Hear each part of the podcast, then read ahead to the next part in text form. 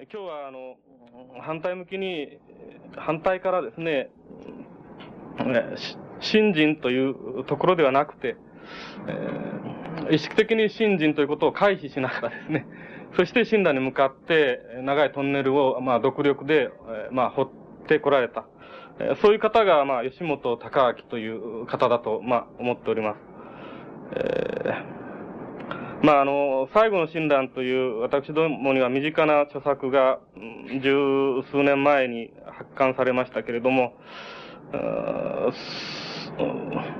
それ以後、あの、本当はそれ以前ずっと吉本先生の最初の詩集からそういうまあ課題はあったわけですけども、えー、特にまあ、あの最後の診断以降、幻想という一つのですね、まあ、鈍乱が初めて使われて、診断が非常に重要にされた、えー、王想幻想、幻想という言葉を、えー、自分の思想的な根拠において、えー、そしてまあ、いろんな評論活動、批評活動、えー、思想的なまあ、栄誉をなさっていらっしゃる。えーえー、まあ、吉本隆明先生でございます。1924年に、えー、東京にお生まれになりました。えー、月島、月、佃島で、まあ、あの、育、お育ちになりました。えー、東京工業大学を卒業なさいました。まあ、あの、いろんな風に、あの、肩書きは言われますけど、まあ、詩人として出発なさって、文芸批評のお仕事をなさって、えー、思想家とどれを、あの、肩書きとして、えー、まあ、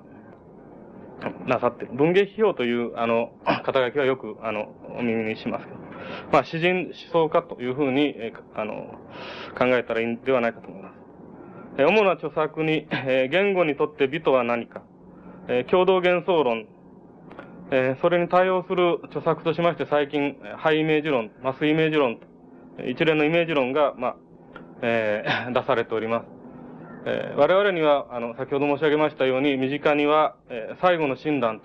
という、最後の診断、他にも、あの、診断関係の、まあ、ご著作ございます。えー、そして、まあ、あの、段階の世代としましては、えー、全教頭体験、また、吉本体験、インド体験というのが非常に、えー、これは、あの、私は宗教的な体験だと思っています。そう、非常に、えー、まあ、えーまあ、社会にインパクトを与えられた方だと、まあ、認識しております。えー、まあ、あの、今この場には、えー、えー、まあ、あの、信心とか信仰を、まあ、意識的に、まあ、禁欲されて、えー、信羅に向かって歩いてきた、えー、方と、信心を、まあ、標榜してですね、信心ということを掲げて、診断に向かってきた、まあ、人、まあ、人がですね、まあ、ここの場に、まあ、集まってるわけですけども。えー、ま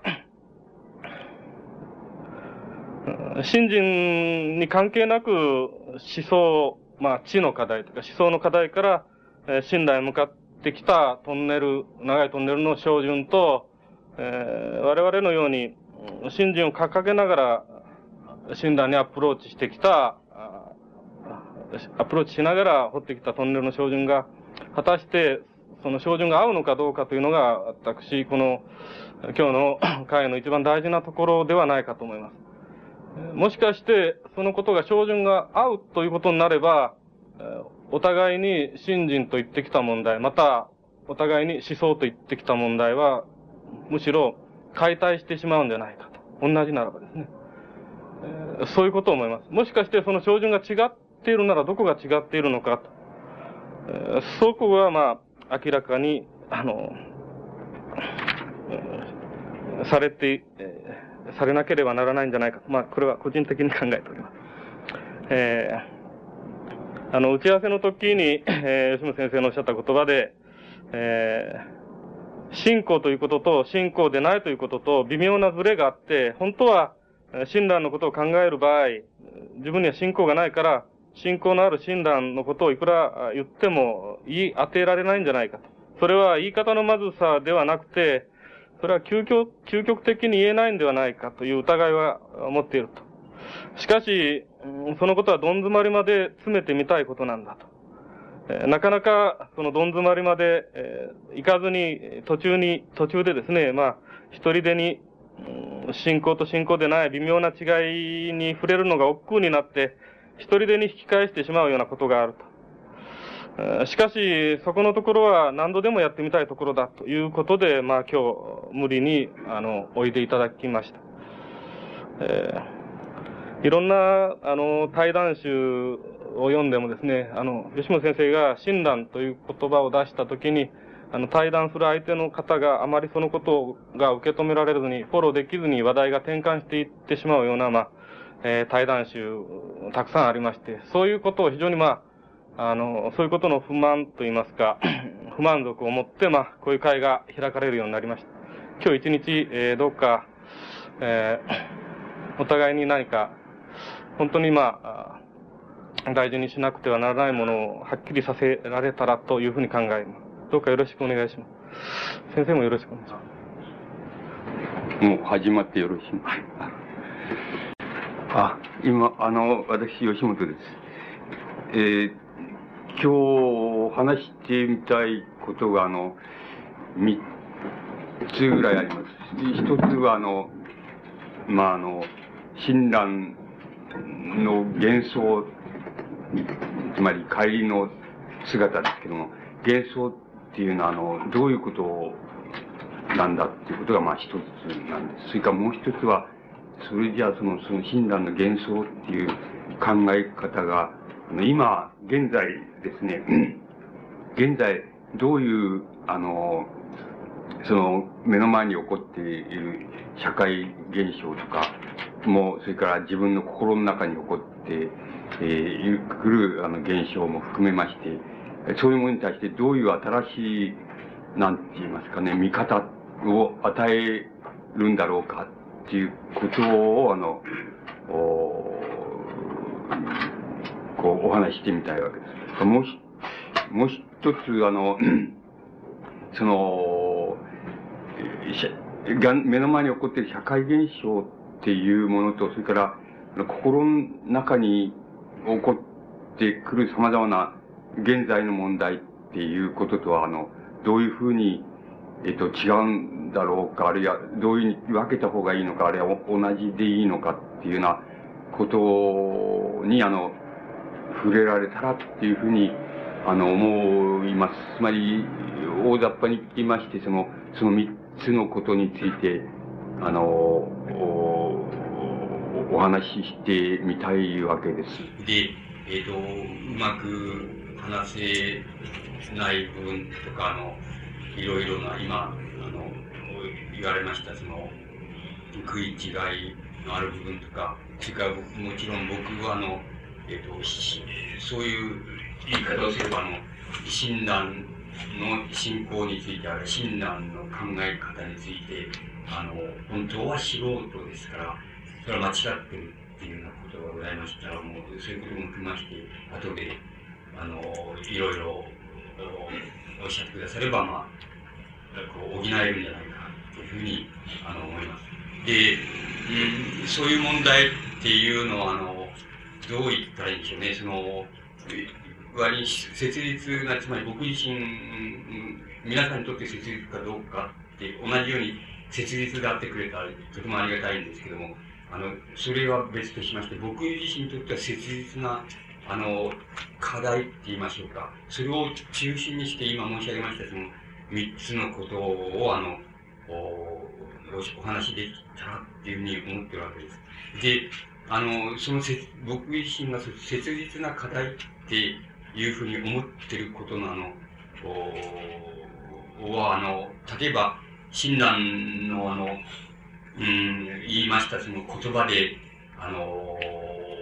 象徴させてしまいますと、一つその、歎異抄の4のところに、あの、つまり、自死っていうことには、その、衝動の自死と、それから浄土の自死とがあるんだと。それは、あの、違うんだっていうことを言ってるところがあります。で、あの、衝動の自死っていうのは、あの、えー、人をあれに悲しみ、そして、その、これを育むっていう、そういうのが、あの、衝動の自死であると。で、浄土の自死っていうのはそうじゃないと。その、そうじゃなくて、あの、急いで、急い、急いで、急いで、その、あの、急いで仏になって、そして、その、まあ、今日のテーマになるわけですけども、帰ってきて、それで帰ってきて、その、おなんて言いますか、その、自由自在に、つまり自在にその、お大自信を発揮するのが、あの、浄土の自死なんだ。えっと、もう少し言っています。その、重要なことを言っています。つまり、あの、なぜ衝動の自死っていうのと浄土の自死っていうのは違うかって、えー、言えば、その、衝動の自死っていうのは、つまり人を憐れんだり、同意をしたりするの育んだりしようっていう、そういう、あの、自死っていうのは、あの、どういうふうにやろうとしても、その、どういうふうにまたやっても、それはあの、なんて言いますか、その、やりおせる、自死を、あの、貫徹し、仰せるっていうことはありえないんだ。いや、あの、ありえないことなんだ。それで、あの、だから、あの、この、こういうような自死っていうのは、あの、なんて言いますか、あの、要するに、死有なしっていう言葉を使ってると思いますけど、つまり、終わりがなんで、かキリがないんで、今の言葉で言えば、キリがないんだ。そうやって、それキリがなくて、どこで解決するして、自死をやり通せるっていうことはなくて、いわば、今の言葉で言えば、中途半端にいつでも終わっちゃうっていうことは、初めから分かってることなんだって、初めから分かってることだっていうふうにやって言ってないんですけど、僕は言ってるわけですけど、その分かってることなんだ。で、それ、そあの、そうで、浄土の自死っていうのはそうじゃない。つまり、そういうことはいいんだっていうことだと思います。そういうことはいいんだと。とにかく、あの、かい、つまり、あの、浄土へ、その、念仏して浄土へ、うん、行って、そして浄土から帰ってきて、それで自在にその自信を発揮するっていうような、あの、そういう、その時こそが本当の自信なんだから、つまり何よりも、まずその、念仏、信、えの、信、信、信、死心に信仰して、信じて、そして念仏を唱えることっていうことが、第一義なんだっていうふうに言って、言い切っていると思います。で、これは、多分親鸞のその言葉その通りじゃないかともないかもしれません。つまり、遊園の耳に残った言葉であるかもしれないけども、およそそういうことについて言い切ってるっていうことは、確かなことだと思います。つまり、これは逆な、あれから言いますと、例えば、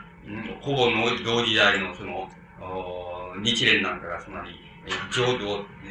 つまり浄土思想っていう、あるいは浄土宗宗門っていうのに対して、つまり法然門下に対して、あの、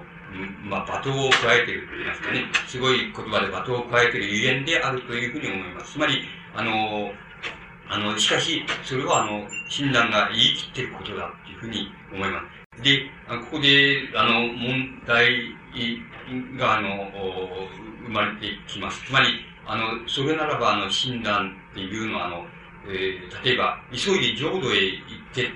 それで帰ってくるんだ、来た、来て、あの、時代に自身を発揮するんだっていうふうに言ってますけど、その、急いで浄土へ行くんだっていう場合の浄土っていうのは一体、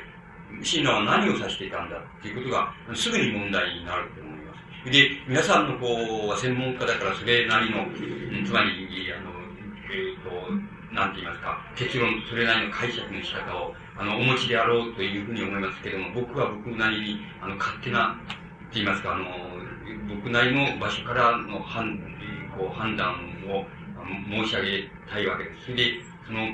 診断が、あの、浄土っていう場合、あるいは、生死っていう場合に、あの、二つあると思います。二つの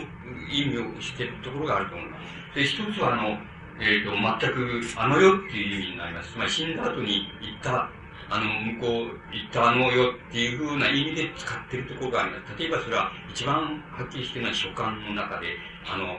あの、いずれその、浄土でお会いしましょうっていうような言葉で、あの、結んでいるところがありますから、その場合には明らかに、あの、えっ、と、死の向こう側に、え、死んだ後で行く世界という意味合いで、その浄土っていうのは実体として、あの、捕まえられて、また言われているところがあります。しかし、もう、えー、もう一つの言われ方があります。あの、もう一つ、親鸞が浄土っていうことで意味していることがあります。それは死んだ後で、あの、そういう世界が、あの、実際にあって、実体としてあって、そこへ行くんだっていう意味では全くない、ない使い方をしていると思います。で、その場合の浄土っていうのは、あの、いわば、あの、つまり、存、どう言ったら、つまり存在しないもの、あるいは存在するものっていうふうにどちらを、まあ、もっと、あどちらでもいいし、またどちらでもないっていうふうに、ないものなんだっていうふうに考えて、つまり根本的に言いまして、親鸞というよりも、あの、大乗教っていう仏教っていうものが、あの、考えているその、抱いているその、究極のその人間観って言いましょうか、あるいは人間の存在感っていうものに依存している。つまり、あの、新、教養新書の、あれで言えばその、あの、言い方で言えばその、最終的に涅槃教の立場に、においてその、人間の生死っていうのも考える。あるいは、悟りっていう、あるものを考える。如来性っていうことも考えるっていうことになりますけれども、そこではもう非常に高度なことが、あの、高度に、つまり、あの、なんて言いますか、今の言葉では哲学的なって言いましょうか。その、問題が、その、あの、こう展開されてて、それで診断も、そういう意味で、あの、浄土っていう言葉を使っている、あの、あの場合があります。つまり、その二通りを大雑把に言いますと、親鸞が、あの、浄土へ急いでいくっていうことはどういうことなんだって言えばね、浄土っていうのは、つまり死んだ後にある世界っていうふうな意味で使っている場所と、それからそうじゃないと、そのもっと、あの、つまり、仏教の専門家にしか通じない、あるいは専門家でなければ、あの、納得しないかもしれない、そういう人間、人間観、あるいは人間の存在感というものにのっとって浄土、それはもう形のあるものでもあるし、形のないものでもあるし、また、それは、その存在するとも言えるし、存在しないとも言えるっていう、つまり、あの、そういう、つまり、あの、因果によって左右、あの、実際に肉体が死ぬとか、あの、生きるとか、生まれるとか、病気になるとか、そういうことが関わりないないところで言える、あの、浄土っていう観念と、その、そういう意味で使っているところと、その両方あると思います。つまり、これは、あの、このことが、あの、なんて言いますか、その、一つ重要なことじゃないのかなっていうふうに思います。この二つの使い方は、あの、えっ、ー、と、全く違うわけですけども、しかし親鸞は、あの、確かにその二つの使い方を、あの、していると思います。あの、教養新書の中でも、例えば、あの、川の流れの中は、あの、草や木が、その、流れていくものだって。前の人、えー、前に流れているものは、その、後ろに、え、何が流れてるかわからないんで、また、後ろのものはまた、前に何が流れてるかわからない。そういうふうにしながら、だんだん海へ、あの、行くように、そういう、そういうふうにその人間が、その、生まれて、そして、えっ、ー、と、あの、育って、それで、えー、老いて、それ病気になって、それで死ぬっていうことは、まあ、免れがたいもんである、もあるし、その、そういうふうになってるもんだっていうふうな言い方をしているところもありますし、それから涅槃教が引用された箇所でもって、非常に高度な、あの、静止感って言いましょうか、その、大英教自体のその静止感っていうのを述べているところもあります。つまり、その二通りの、あの、捉え方をしていると思います。この皆さんの専門的にそれを、どうしてこの二つの捉え方が矛盾しないんだっていうことについて、あの、それなりの、おなんて言いますか、理解がもう、あの、ずっとなされているわけだと思います。つまりこれは、この二つの考え方は全く違うんだっていうふうに僕には思われます。しかし、あの、しかしもし、方便と言いましょうか、方便と言いましょうか、そういうものとして考えれば、ある場合には、あの、その、なんていうか、あの、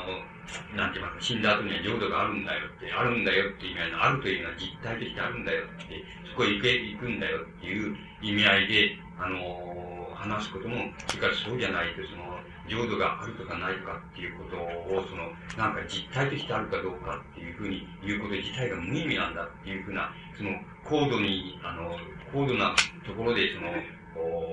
言う場合とは、まあ、矛盾しないことで、あの、それ、その言い方、その二つの極端な言い方のの奥にあるものっていうのが、あの、本当に親鸞が意味していた、あの、あるいは浄土教、浄土教がその意味しているその、なんて言いますか、浄土観なんだっていうふうに、あの、理解することも、あの、できるかと思います。で、あの、一番そういうことをその、あっさりって言いますか、あの、あの、親鸞の、あの、例えでその、あの、あっさり言ってるところがあるわけですけども、それは、あの、なんて言いますか、つまり、えっ、ー、と、浄土っていうのを、例えば、その帝王、あの、帝王って言いますか、王様っていうふうに、あの、理解すれば、その、えっ、ー、と、念仏して、その、なんて言いますか、あの、その、信仰し、真に信仰して念仏を唱えて、その、本、本、本願の力にその、なんて言いうか、こう、こう摂取されたっていう、そういう時の状態を、例えば症状の位という、あるいは症状集とか、それで、二人の位っていうふうに言えば、それは、あの、浄土を、あの、帝王、まあ、王様っていうふうに考えると、それは皇太子っていうのと同じなの。つまり、あの、もうすぐ浄土へ行け行けるっていうことは、すぐには、もう、あの、はっきりしている、そういう場所なんだっていう言い方をしていると思います。で、まず、症状の位に、あの、つくんだっていう言い方をしていると思います。その比喩っていうのはとても、あの、はっきりして、その例えは、親鸞の例えは、その、非常にはっきり、あの、浄土、浄土っていうものと、あの、浄土へ、あの、あの、つまり、信仰心にして、その、あの、念仏を唱えたっていうような状態が、あの、実現したとき、出現したときに、あの、達するその症状っていうのくらいっていうのとの、あの、位置関係って言いますか、その、それをとてもいい例えで、あの、例えているっていうふうに、あの、僕には思われます。で、ところで、その、そういうふうに浄土っていうものを、まあ、あの、親鸞は理解し、理解してる。つまりその、また言い方としては、その、今言いました極端な二つの言い方をしていると。いうことが、あの、一つ大きな眼目になるだろうっていうふうに思われます。で、あと、あの、今度は、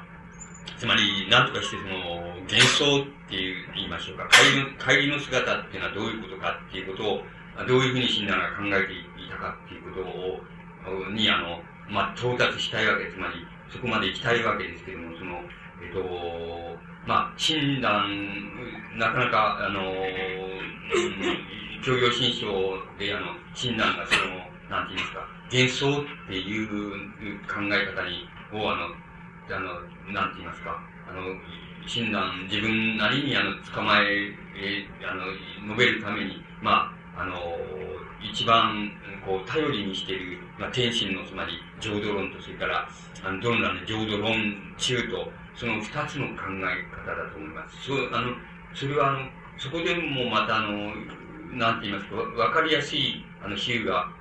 あの、使われていると思います。で、その、なんて言いますか、その、まず、その浄土、えー、つまり、帰りの姿へ到達するために、まず、入り口っていうのは、あの、つまり入り口っていうのがあると、それは、あの、あたかもその、なんて言いますか、つまり、えー、その、い、あの、家とか、屋敷とか、つまり、住みかって人間の住みかに例えてみるならば、その、まず門のところに、あの、達するんだ。門のところに達した時が、つまり、その症状の位っていうのは、その、門のところに達したっていうことなんだ。つまりもう、あとは、あの、屋敷の中に入るっていうことになるわけですけども、つまり、門のところに達したのが、ところがその症状の位なんだ。で、まず、そこへ行くんだ。それで、その、その門っていうのは、まあ、浄土の門であるわけでしょうけれども、その門のところに達すると。そのうちに、第二番目には、あの、あの、第二番目にはその、つまり屋敷の、家屋敷で言えば屋敷の中に入って、そしてそこで、あの、もろもろのその、おなんて言いますかね、菩薩衆とその、一緒になって、その、まあ、そのっていう、まあ、教、教意って言いますか、境地っていうのをその、磨くって言いましょうか。そういう場所が第二番目の場所なんだと。第三番目の場所はその、屋敷からさらに、あの、家屋って言いますか、あの、家の中に入るっていうことが、あの、三番目なんだ。それで、家の中に入って、その、えっ、ー、と、そこで、あの、こう、なんて言いますか、あの、可能になってくる、その、でき、できてくる、その、人間に対する観察とか、あの、が自分の、お修練と修行とか、そういうことを修練した後で、つい、あの、ところが修練し、し、得られて、あの、まあ、なんて言いますか、その、熟、えっ、ー、と、気が熟していくって言いましょうか、熟していくっていうところが、まあ、第4番目のところなんだ。で、そこまで、あの、行けば、あとは、あの、お帰ってくるいうことになる。つまり、あるいは出ていくっていうことになる。つまり、これは、あのまあ、その、天心とか、あの、ドンランとかの言葉で言えば、その、その、質の第五問っていうことになるわけでしょうけど、まあ、あるいは、その、遠輪流芸っていうふうに、その、言いましょうか。つまり、あの、第五問でそこの家、屋敷、家屋敷を出て、そして、あの、再び、あの、そこ出て行って、それで再び帰ってくる。そこでは、煩悩に苦しみ悩みっていうような人たちがいっぱいいるんだけど、そこのところに、その帰ってくる過程っていうのは、第5番目にあるんだっていう言い方をしていると思います。えっ、ー、と、親鸞は、それを、あの、浄土論、とか論中からその、引用して、あの、それで、その、第五問っていうのが、その質の第五問っていうのが、あの、幻想、まり怪獣の姿っていうことに、あの、該当するっていうことを、あの、あの非常にはっきりと、あの、なんて言いますか、あの、整理し、それで述べているっていうふうに思います。で、ところでこの、あの、論乱とか、あの、えー、その天心とかの、つまり、えっ、ー、と、質の第五問っていうことの考え方の中で、まあ、重、大切だ、重要だなっていうふうに思われることが、まあ、二つあると思います。あの、一つはその、えっ、ー、と、なんて言いますか、あの、えー、あの、こう、例えば、あの、なんて言いますか、あの、獅子がその、鹿を取るようにっていう例えがしてあると思いますけど、つまり、あの、その自由自在に、あの、あの人の、あの、あの、なんて言いますか、え悩みっていうものを、あの、自由自在にその、なんて言いますか、あの、動かしたり、推察で察したり、から見たり、それからそれを解いてやったりっていうことが、あの、自由自在にできるんだっていうことなんです。つまり、その、お幻想の過程で自由自在にできるっていうことが、とても、あの大切、あの、言われていることの中に、で、大切なことのように、あの、思われます。それからもう一つ大切なことが、あの、言われているように思いますけども、それはあの、つまり、その時にあの、人を助けて、助けてるんだとか、あの、助けてないんだっていうようなことっていうのは、あの、別にあの、意識ししないんだ。あれ、意識して、そういうふうにしてるわけじゃなくて、あの、あたかもその、なんて言いますか、遊んでると同じように、その、意識しないで振る舞ってるんだけども、その、悩んでる人とか、あの、苦しんでる人っていうようなものを一人でに、あの、助けてることになっているんだっていう、その、それはちっとも意識されないものなんだって。で、あの、その理由はなぜかっていうと、その、な、要するに人間っていうのは、あの、悩みっていうのも、その、悩まないっていうことも、その、うん、なんて言いますか、全部、その、なんて言いましょうか、その、おうん、実体ではないんだ。つまり、人間の存在自体が、本当は実体でもないわけだから、あの、悩み自体も本当に、究極の立場から言えば、あの、その、なんて言うんですかね、実体でも何でもないんだって、ただそういう姿であるっていうだけで、悩まないっていうのもそういう姿があるだけで、あの、別に、その、悩みという実態がそこにあるっていうわけじゃないんだって、人間はそういうふうにできてないっていうあの言い方が、あの、されていると思います。で、あの、これがとても、なんて言いますか、あの、この二つが、あの、つまり、えーその浄土教で言われているその質の第五問って言いましょうか、その幻想って言いましょうか。浄土教で言われている幻想の中で、幻想っていう考え方の中で大切だと思えるのは、その、二つであるような、ように、あの、思われます。で、あの、それに対して、親鸞は、あの、別に、あの、注釈を加えていないと思います。つまり、そういう箇所を、あの、い、箇所を引用しているっていうこと自体が、あの、親鸞の考え方の、まあ、なんて言いますか、考え方を表して、あるいは象徴してるっていうふうに理解するのが、あの、いいように、あの、思われます。で、あの、こういうことを、そういうことが、あの、どうしてもあの、うん、こう、なん、なんて言いますか、あの、質の第五問とか、あの、幻想とかっていう、あの、浄土教的な考え方の中で、あの、とても重要な風に、あの、思われるわけです。で、あの、うんと、商業新章っていう、まあ、だんだん診断のその、なんて言いますか、あの、なんて言いますか、あの、衝動の実施っていうのと、あの、浄土の実施っていうのは違うんだっていう言い方のその実施っていう考え方に近づきたいわけなんですけど、その、あの、もう一つ、あの、実施っていうことについて、診断が、あの、これはドンランの考え方だと思いますけども、ドンランの考え方を、あの、おな論中の中から、あの、引用しているところがあります。それで、このドンランが、あの、実施について引用していることは、その、え場合には、その、実施に、あの、三つあるっていうふうに言ってる箇所だと思います。つまり、あの、地震には三つあるんだと。で、一つの、あの、地震ってのは、小なる地震だと、小地震だっていうふうに言って、小地震とは何かっていうと、それは、あの、うん、つまり、えっ、ー、と、まあ、そういう教養新書の中の言葉、引用してある言葉で言えば、あの、修正縁って言いますか、あの、普通の大大衆と言いましょうか。普通我々、ボン、つまり我々のようなその、煩悩ある凡夫って言いますでしょうか。そういうものを相手にした、そういう自死っていうのは小なる自死なんだ。だから、あの、単に小で言えば、つまり衝動の自死っていうのに当たると思いますけども、あの、衝動の自死、つまり人を憐れみ育み、そして、あの、悲しみっていうふうにしてやるっていうことっていうのが、あの、これは、あの、小なる自死なんだっていうふうに言ってる、言ってると思います。で、もう一つは、その、えっと、あの、教養新書で言えば、その、法縁っていう、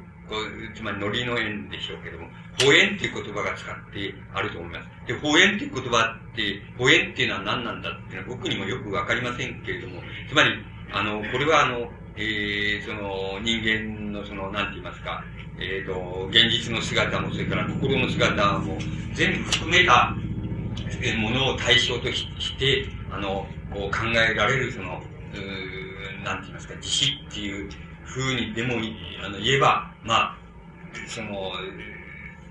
当たってるかどうかは別として、そんなに間違わないんじゃないかっていうような気がするんですけども、つまり、それが、あの、中、中なる、中なる自死だっていうふうに、あの、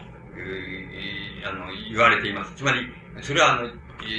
大中小で言えば、中なる自死なんだというふうに言われていると思います。で、あの、もう一つその、あの、大なる自死っていうのがあると。で、大なる自死っていうのは、その、まあ、あの、教養新潮に引用されている言葉で言えば、あの、無縁だって、無って書いてある、無縁と書いてあると思います。あの、無縁の自死だっていうふうに言ってると思います。あの、無縁の自死こそが大なる自死なんだっていうふうに言ってると思います。で、この無縁の自死っていうのは、解釈すれば、つまりこれはあの、なんて言いますかね、人、えっ、ー、と、あの、人間を、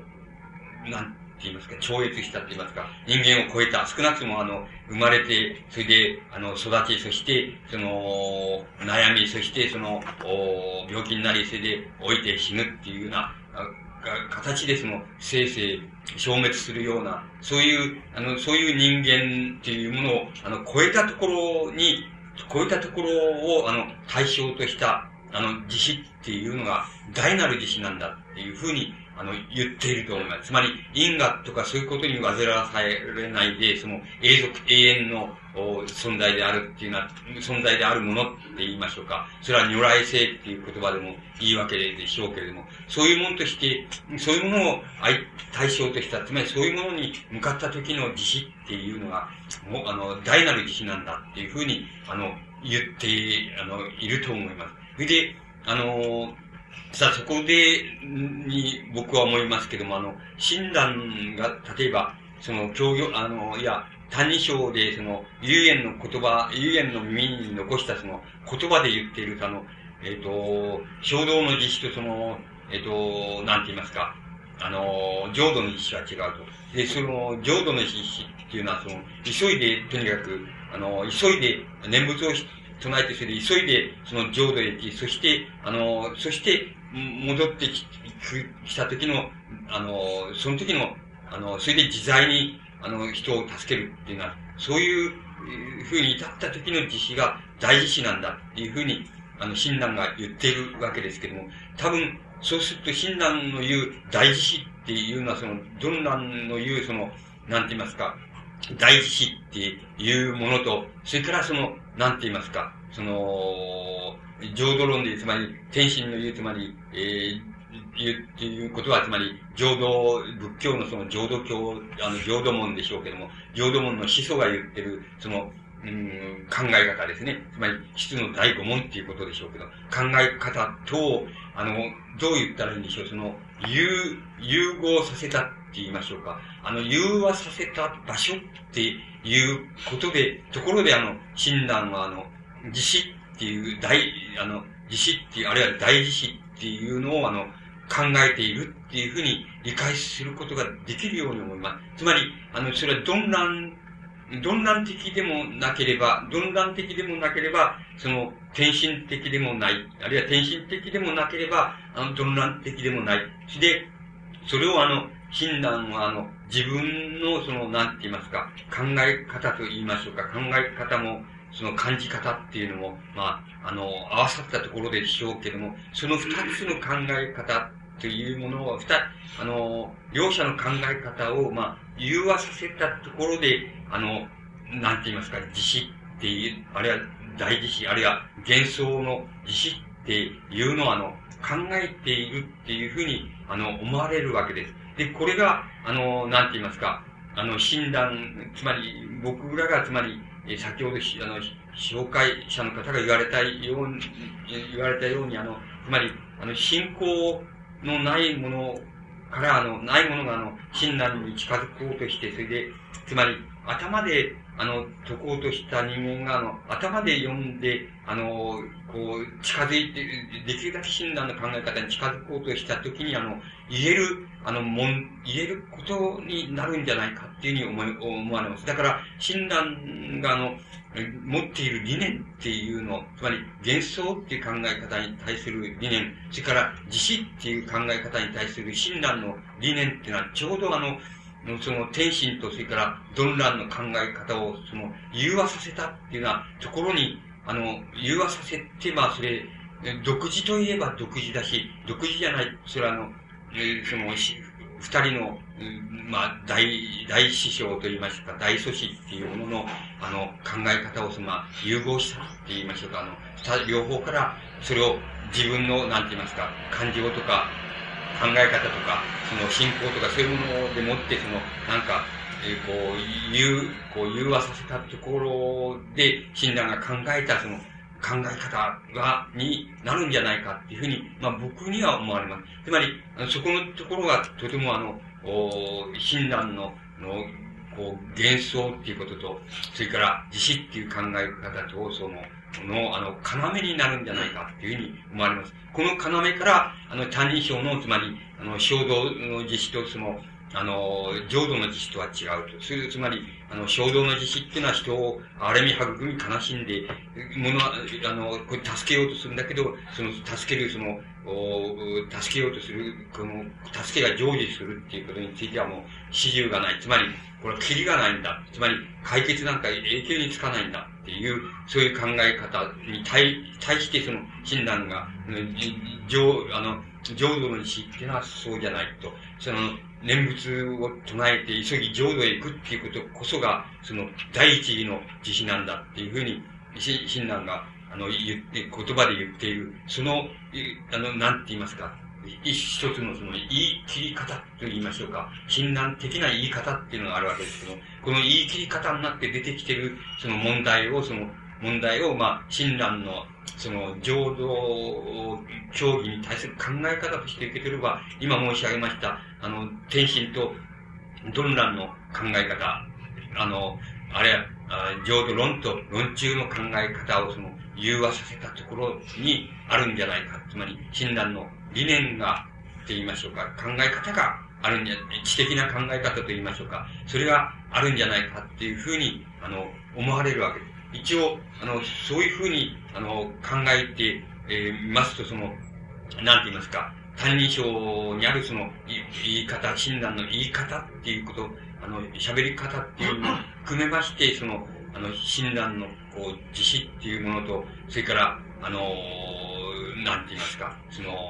幻想と言いましょうか、帰りの姿っていうものとを、の、あの、融和した姿っていうものが、あの、こう、こう、なんて言いますか、言わせ方が、まあ、言葉になって出てくる。それが、あの、理解がしやすくなるんじゃないかなっていうふうに、まあ、僕自身には、あの、そういうふうに、あの、思われるわけです。で、あの、ところで、その、今度は、あの、問題が、あの、あります。つまり、問題がありますっていうことは何かっていうことなんですけども、これは最初の、その、あの、えっ、ー、と、えー、その人間のあの浄土っていう考え方についてその二通りの言い方を、まあ、親鸞がしてる、親鸞はしてるっていうふうに申し上げましたけれども、あの、これは、この問題は、あの、親鸞の、あの、考え方、それから我々がその、今、今、その浄土っていうのを考えたり、あの、死っていうのを考えたりする場合に、あの、あるいは、あの、死、死んだ後っていうのはあるのかっていうことを考えた場合に、あの、非常に重要なことに、あの、問題になってくるように思うわけです。で、あの、診断がすでにその、なんて言いますか、診断の時代に、が、あの、にすでに診断がその二通りの言い方を、あの、してるっていうことがあるわけですけども、その診断は、なぜそのそういう二通りの言い方、つまり、あの、死んだ後に浄土っていうそのものがあって、そこにみんな行くんだよっていう言い方と、それから、いや、そういう意味合いでは、浄土っていうのは設定できないんだよ。それから、人間の死っていうのを考えることはできないんだよっていう、その仏教の究極の理念っていうようなものと、ものでいうその浄土っていうのと、二通りの考え方をあの、その当時してる、親鸞がしたかっていうことについて、まあ、親鸞自身の言い方を借り、あの、を、あの、言わしめれば、その、なんて言いますか、今はその、末法の時代なんだ。末法の時代だから、あの、自力でもって、あの、修練して浄土へ行くっていうことは、あの、自分たちその、なんて言いますか、あの、煩悩のその、盛んな凡夫にはできるわけがないんだっていう、できないんだって、そこでもって何に、何に頼る以外ないかっていうと、それは本願力に、あの、本願力っていうものが、本願の力っていうのはど、あの、どこから、どこへ行ってもどういう考え方をとっても、それに、あの、作用してるって言いましょうか。いつでもそれが、あの、含まれて作用してるっていうふうに考えて、その作用に助けられていくより、あの、助けられるっていうようなふうに考える以外ないんだっていうふうに診断がつまりそういう、だから念仏、死神に信仰して念仏を唱えるっていうことで、一挙に浄土へ行く、あるいは浄土へ行く、その位につけるっていうのは、つくっていうのはやり方以外に方法がないんだし、他の方法を取ったらそこには行けないんであって、つまり真の仏道には行けない、あるいは法度には行けないんであって、他の、ちょっとでも、あの、自力でもって、あの、浄土へ行けると考えて修行しようとしたり、善なる行いをしようみたいなふうにちょっとでも考えたら、それは、やっぱり、あの、浄土、本当の浄土には、あれ、仏土にはいけないんだっていう言い方を、あの、親鸞は、あの、してると思います。も、もし、あの、同じような言い方を、もし、あの、することが可能だとすれば、あの、現在僕らはどこにいるんだっていうことになると思います。で現在僕らがいるのは、そういう言葉はないわけですけども、ないわけですけども、末法のまた末法にいるっていうふうにあの、もう言えると思います。つまりもう末法どころじゃないんだって。末法のまた末法なんだって。あの、そういうところに現在っていうのはあるんだっていうふうに、あの、言うことができると思います。つまり、だから、もちろん、あの、これは皆さんはまた違いますから、これは僕がっていうふうに限定した方がいいと思いますけども、あの、僕は、例えば、死んだ後に、実態として浄土っていうのがあって、そこに、自分たちは行くんだっていう、僕は少しも信じることができない。つまり、実態としての浄土っていうのを信じていないわけです。だから、あの、つまり僕の信じていないっていうことが、あの、そんなに特殊な場合じゃないんだっていうふうに考えてすれば、現在の、まあ僕らみたいな、あの、皆さんのような場所じゃなくて、僕らみたいななんて言いますか、不審なその一般大衆と言いましょうか、つまり煩悩の盛んなその凡夫っていう場所にいる現在の人間が多分、あの、こう、真に信仰して念仏を唱えれば、浄土へ行ける。そして浄土っていうのはあの世であって、死んだ後にそういう世界があるっていうふうに、誰も多分信じていないだろうっていうふうに思います。つまり僕が特殊な人間じゃないとすれば、僕もみんなほとんど信ずることができてないと思います。つまり、あの、それくらい、あの、末法のまた末法っていうふうになってるっていうふうに考えた方が、多分、あの、非常に正確なんで、あの、正しいような、正しいっていう、つまり、いい掴み方のように、僕には思わないと思います。つまり、皆さんの方はたくさんの、それ、それ、こういうことを言いますと、たくさんの言い分があの、終わりになるんであありましょうし、また、自分はそんな風に全然考えてないとおっしゃるかもしれませんから、あの、これは僕が、あの、の考え方がそうですし、僕の考え方にある、なんて言いますか、不平性っていうようなものがもしあるとすれば、多分、あの、今、そんな感じ、つまり浄土なんてあるわけやねえよっていう。死んだ後に世界がこう、その、綺麗な世界があって、そこに、そこにがあって、そこに魂がそこ行くんだよなんていうふうに思ってる、そんなとこあるわけやないよっていうふうに思ってる人が多分一般だろうっていうふうに僕には思われます。で、じゃあ、その末法もまた末法っていうような時に、あの、何が捕まえ、え、どういうことになっちゃうかっていうことを申し上げます。つまり僕自身がどういうことになってるかっていうことを申し上げればいいわけなんです。それは、あの、あらゆることが、つまり親鸞の言うその幻想っていうのも、浄土門の、つまり、なんて言いますか、大、世界的な、つまり大思想家たちが、つまり、えっ、ー、と、武器、大乗教の世界的な大思想家である、その、まあ、天心とか、ドルナンとか、まあ、あの、親鸞とか、そういう大思想家が、あの、一生懸命考えてくれたり、信じて、信仰の上でもって、あの、わかりやすく、誰、末法の時代でもわかりやすいように解いてくれた、え、あの、こう、教えている教え方っていうのを、僕ら、僕らはっていうのは、あの、僕らっていうのは僕とか、つまり、そういうごく普通の人っていうのを考えて、普通の不信心な人っていうふうに考えてくださっているわけですけど、そういう人は、あの、本当に丸ごと掴むっていうことを、あのできなくなっちゃってるっていうことが、あの、言えるわけです。できなくなると、どういうことが起こるか、起こってるかって言ったら、あの、比喩としてしか、あの、もう、わかんなくなっちゃってるっていうのが、あの、実情じゃないかっていうのは、つまり僕の実情はそうです。だから、あの、比喩としてしかわかんなくなっちゃった。だから、あの、幻想って言います帰りの姿とは何なんだ？あ浄土っていうのは何なのか？あるいは人間の死っていうのは何なのかって言ったら、全部みんなね、僕らは比喩としてしかわかんなくなっちゃってるわけです。して、で、その比喩っていうのはどういうことかっていうのを皆さんに、まあ、ご参考のためって言いますか、そう、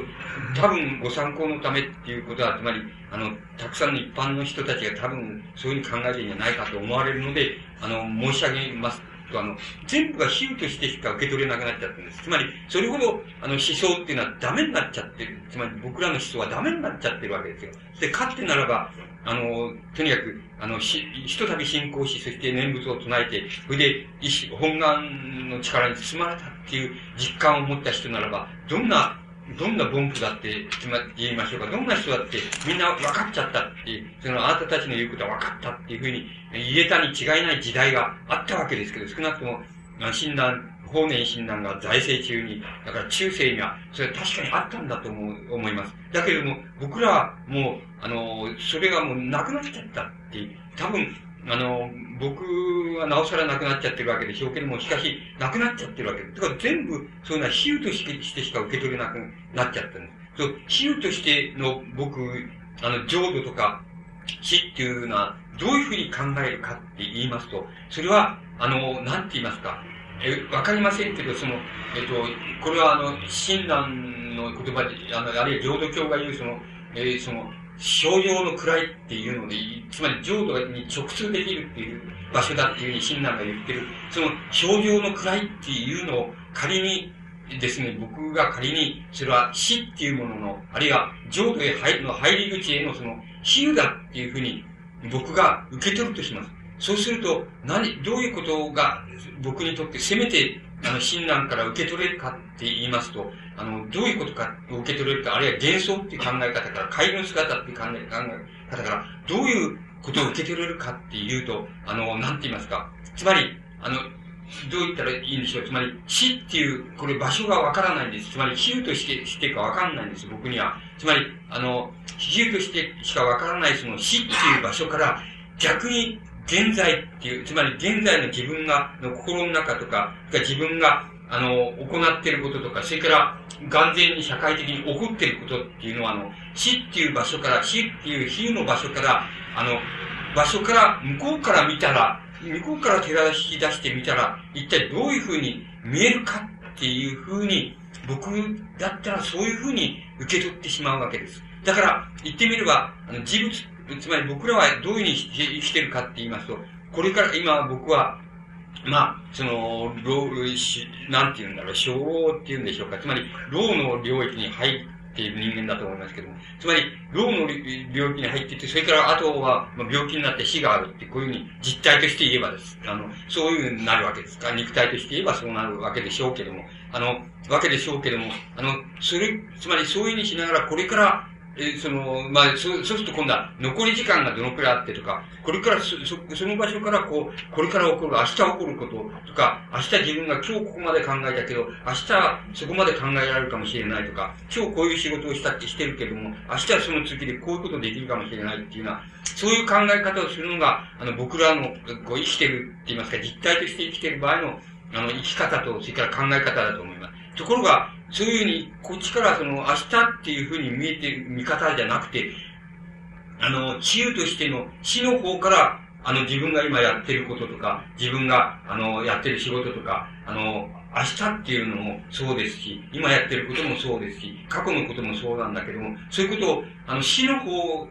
地球としての死の方の視線から同時に照らし出したら、一体どういうふうに見えるかっていうことが、ことにあの、比喩的に、まあ、なっちゃうわけなんです。つまり、あの、自分の心っていうのは、あの、自分の主観で、その、生み出して主観で考えるっていうだけじゃなくて、それは何かわからんですけども、比喩としての死っていう方の視線から、あの、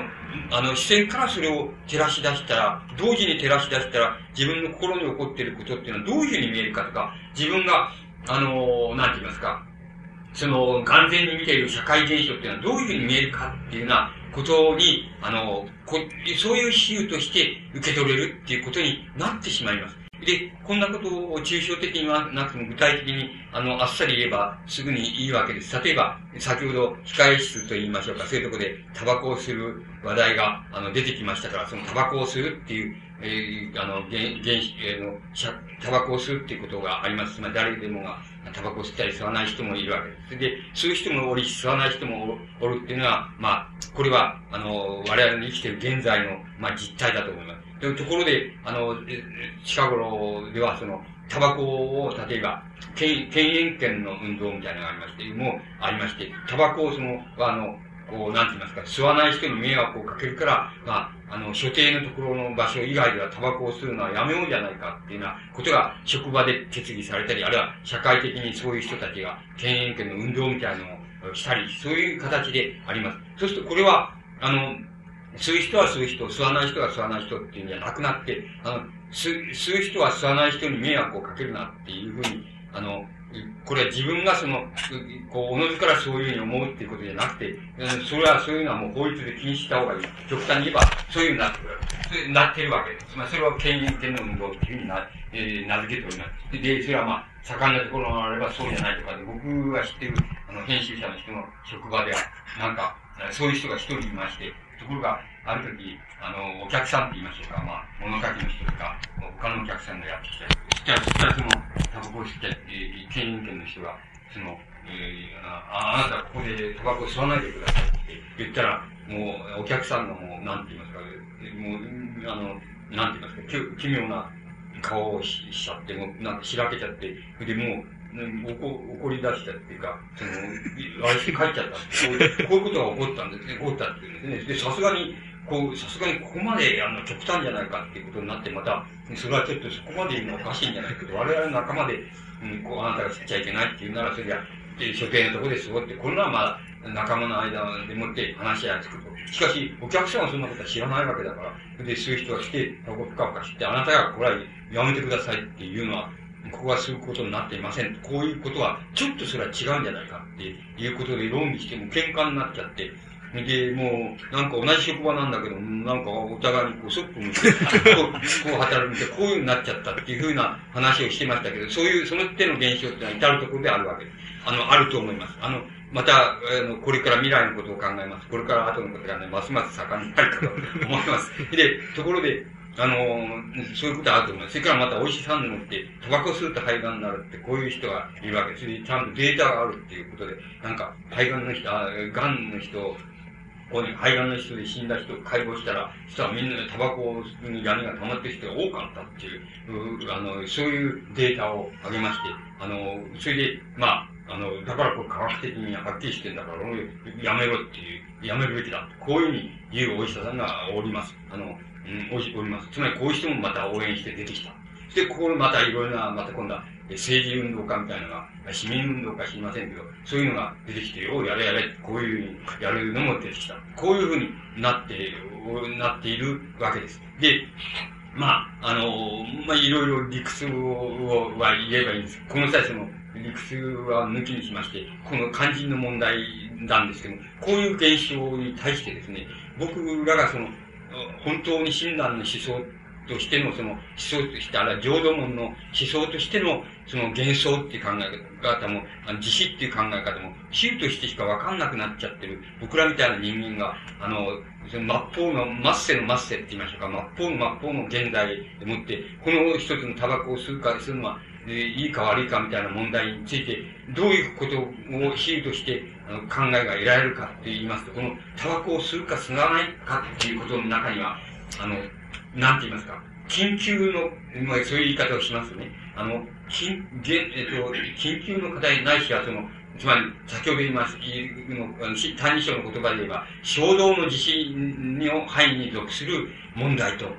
問題と、それから、そうじゃないと、浄土の地震に属する問題とは、二つ、つまり幻想の、王相の問題と幻想の問題っていうのは二つ含まれているっていうふうに、比喩的に理解することができます。つまり、どういうことかって言いますと、あの、タバコを吸って、それでそばの人に迷惑を、吸わない人に煙で迷惑をかける、その人の健康に迷惑をかけるかもしれないから、タバコを吸うのをやめようじゃないかっていう問題が生ずるっていうことは、僕は、あの、衝動の、あの、実施の範囲に属する問題、そういう問題の捉え方だっていうふうに思われます。しかし、このタバコを吸うか吸わないかっていう問題の中にもう一つの問題があります。それは永遠の問題です。つまり、あの永遠の問題、あるいは幻想の問題です。つまり、帰りの姿の問題があります。つまり、それはどういうことかって言いますと、あの、これは、あの、人間っていうものがですね、つまり、みすみすタバコを吸ってる、吸ったこと、吸ってる人、あるいは吸ったことがある人は、十分ご承知なわけなんですけども、ご承知なはずですけども、あつまり、タバコを吸うのが体に悪いって、よくはない。少なくとも、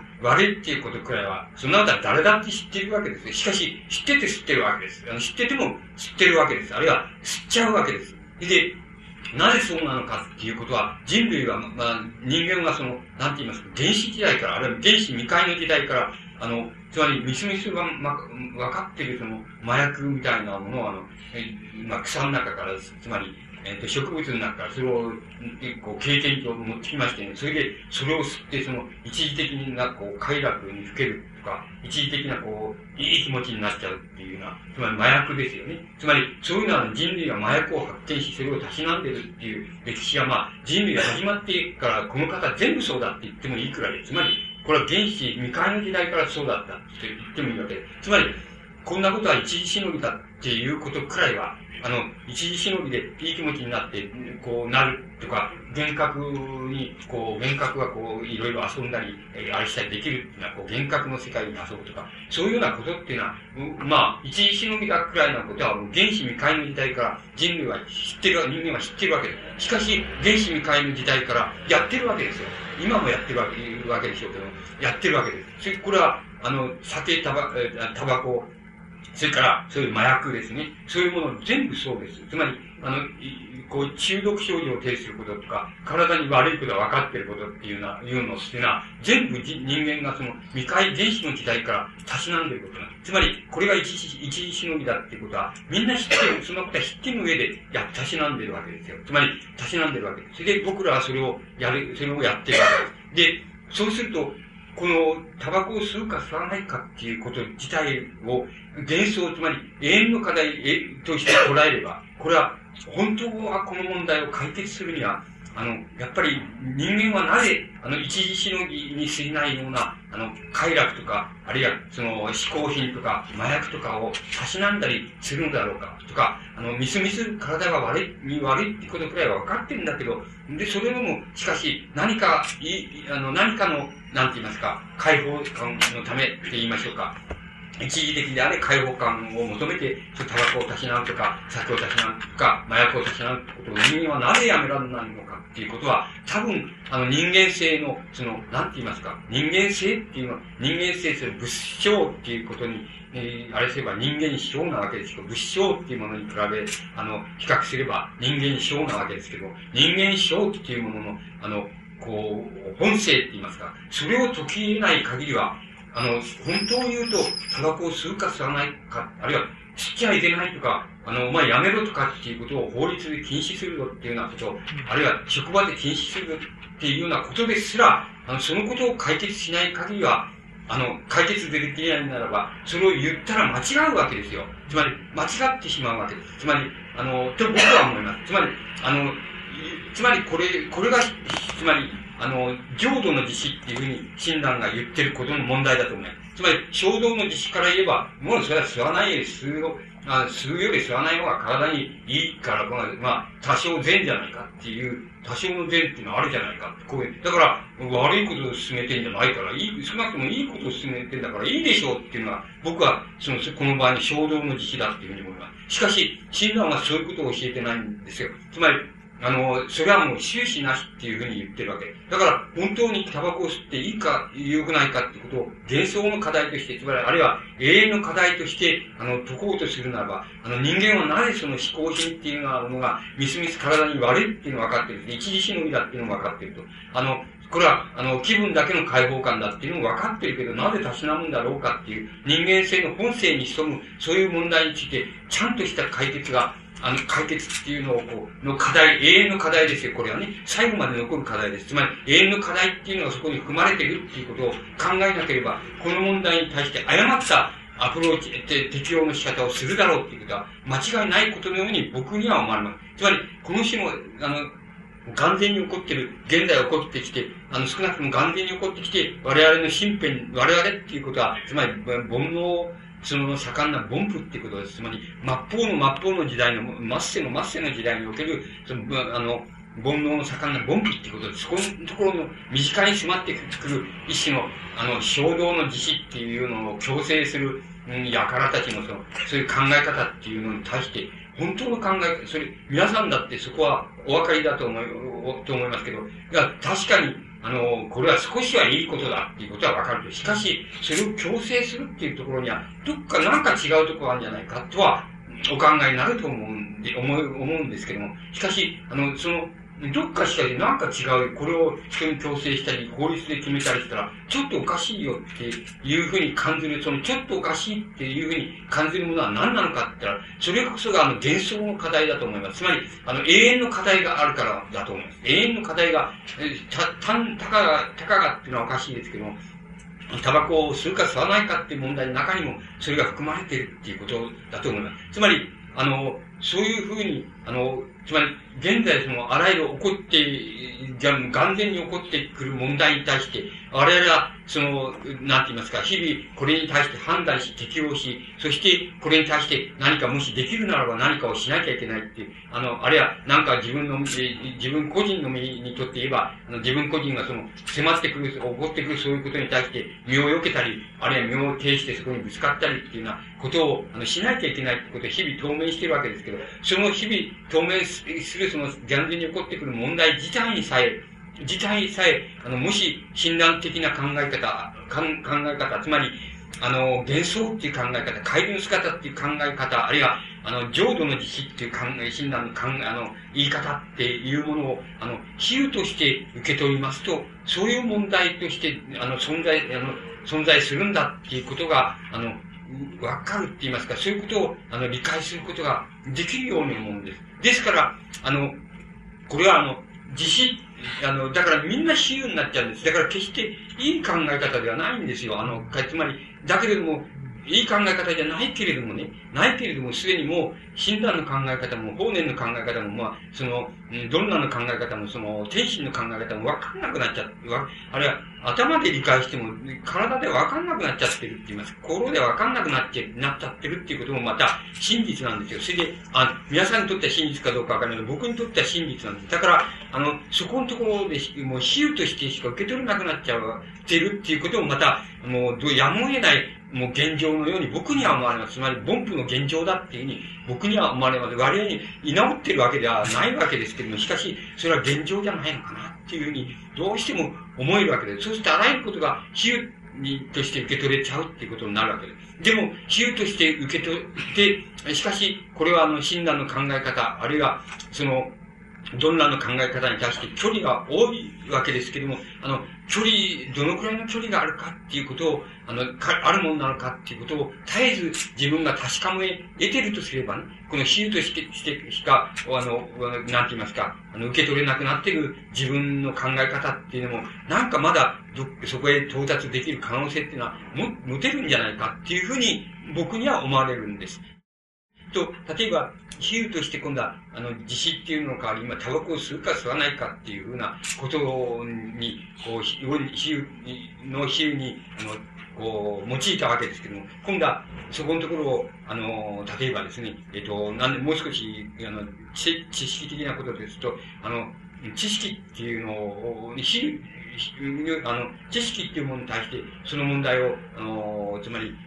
衝動の実施と、あの、なんて言いますか、浄土の知、あるいは、その、王相と幻想っていう、そういう考え方を、また比喩として、例えば知識の問題って、現在における知識の問題とは何なんだっていう課題に、例えば、比喩としてそれを、なんて言いますか、適用するとします。まり適用っていうのはおかしい言い方ですけど、比喩として受け取るとします。そうすると、我々の課題、我々はどういうふうにやってるかっていうと、あの、今日よりも明日の方が進歩向上して、あの、知的に進歩向上してとか、今日、今日勉強したら明日の方が自分は少しはものがわかるようになったとか、あの、知識が増えた、情報量が増えたっていう。そう、明日はまた、また勉強すると、明後日の方が、あの、知識が増えるかもしれない。自分は知識が増えるか。そして、その、まあ、どこまで行くかわかりま、わからないけども、その、どんどんどんどん、あの、知識の課題を追求していくんだっていうのが、我々の、ね、一般的なって言いますか、あるいは、その多少でも知識っていうものに携わった人間の一般的な考え方です。現在における考え方です。ところで、これ、これだってやっぱり、あの、衝動の知識と、それから浄土の、まあそういう言葉を使えばですけど、あの、浄土の知識っていうのはあります。つまり、知るとして受けてれば。つまり、あの、あるいは、王相の知識っていうのと、幻想の知識、あ、王相の知識っていうのと、幻想の知識、あの、知識っていうのがあります。で、あれ、現在における知識の課題っていうのは、やっぱり、あの、王相の知識の課題、つまり今日より明日向上しているとか、あの、知識的に、あの、自分が偉くなってるとか、あの、良くなってるとか、それはちょっと、それだけダメなんじゃないか、つまり知識っていうものを間違うんじゃないかっていう課題があると思います。つまり、あの、知識の課題もやっぱり、あの、幻想の知識っていうの課題っていうのを持たなければダメなんじゃないか。つまり、幻想の知識の課題とは、また比喩になりますけども、それは、あの、あの、死、また死としての死、またはその症状の位でもいいわけですけど、そこからそれそれがどこにあるかっていうのは実体して言えないとしても、あの、そこから、つまりあるそこから、あの、逆に照らし出す視線でもって、知識っていうものを、あの、照らし出してみないと、その、あの、知識の本当の課題っていうのは分かんないんじゃないかっていうことがあると思うんです。つまり、あの、それはどういうことかって、どういうふうに出てくるかっていうと、まあ、これは今度はここまで来ると、これは僕もかんあの、考え方になっちゃうから、ここまではいいわけです。つまり、ここまでは皆さんがどうお考えになってもよろしいわけですけども、つまり、僕はそういうふうに考えまして、僕は知識の課題っていうのは現在では、あの、要するに、絶えず、絶えず、要するに、大衆の、大衆の課題って言いますか、大衆の課題っていうのは、生のままの大衆の課題っていう意味を少しも意味しないわけですけども、大衆の、あの、原型と言いますか、現像という言葉を使うんですけど、大衆の現像の課題っていうのを、あの、自分の知識の課題、つまり今日より明日か、明日知識が増えるんだとか、自分が向上するんだっていう、そういう問題に、の中に、絶えず大衆、つまり、あの、仏教的に言えば、その、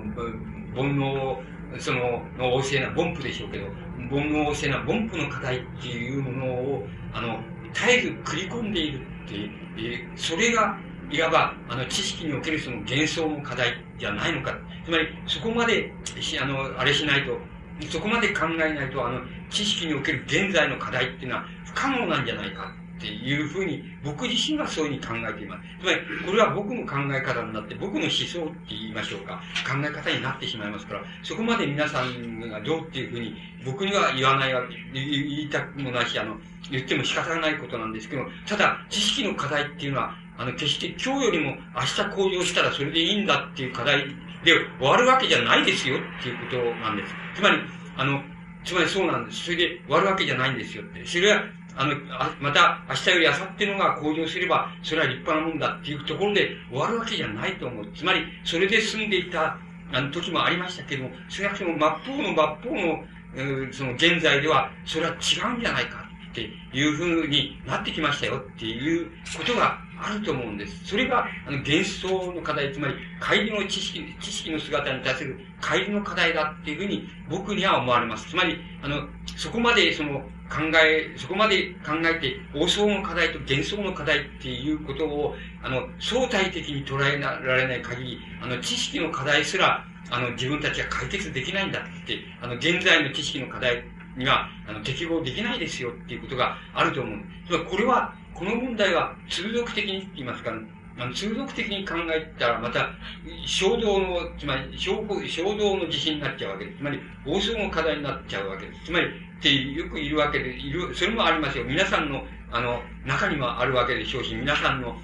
宗派の中にもあると思いますけど、つまり、なんて言いますか、緊急の課題として、例えば、あの、なんて言いますか、その、こういう、こういう実践をやったら、こういうことに対して実践、要定して実践して、あの、この、なんて言いますか、行かなきゃいけないっていうようなことがあるわけでしょう。して、あの、それを実践していくっていう、いうあの、実行していく。で、実行していくうちに、その、仲間も出てくると。仲間も出てくるうちに、仲間同士のその、取り決めも出てくると。で、取り決めが出てきた、くると、またそれは、あの、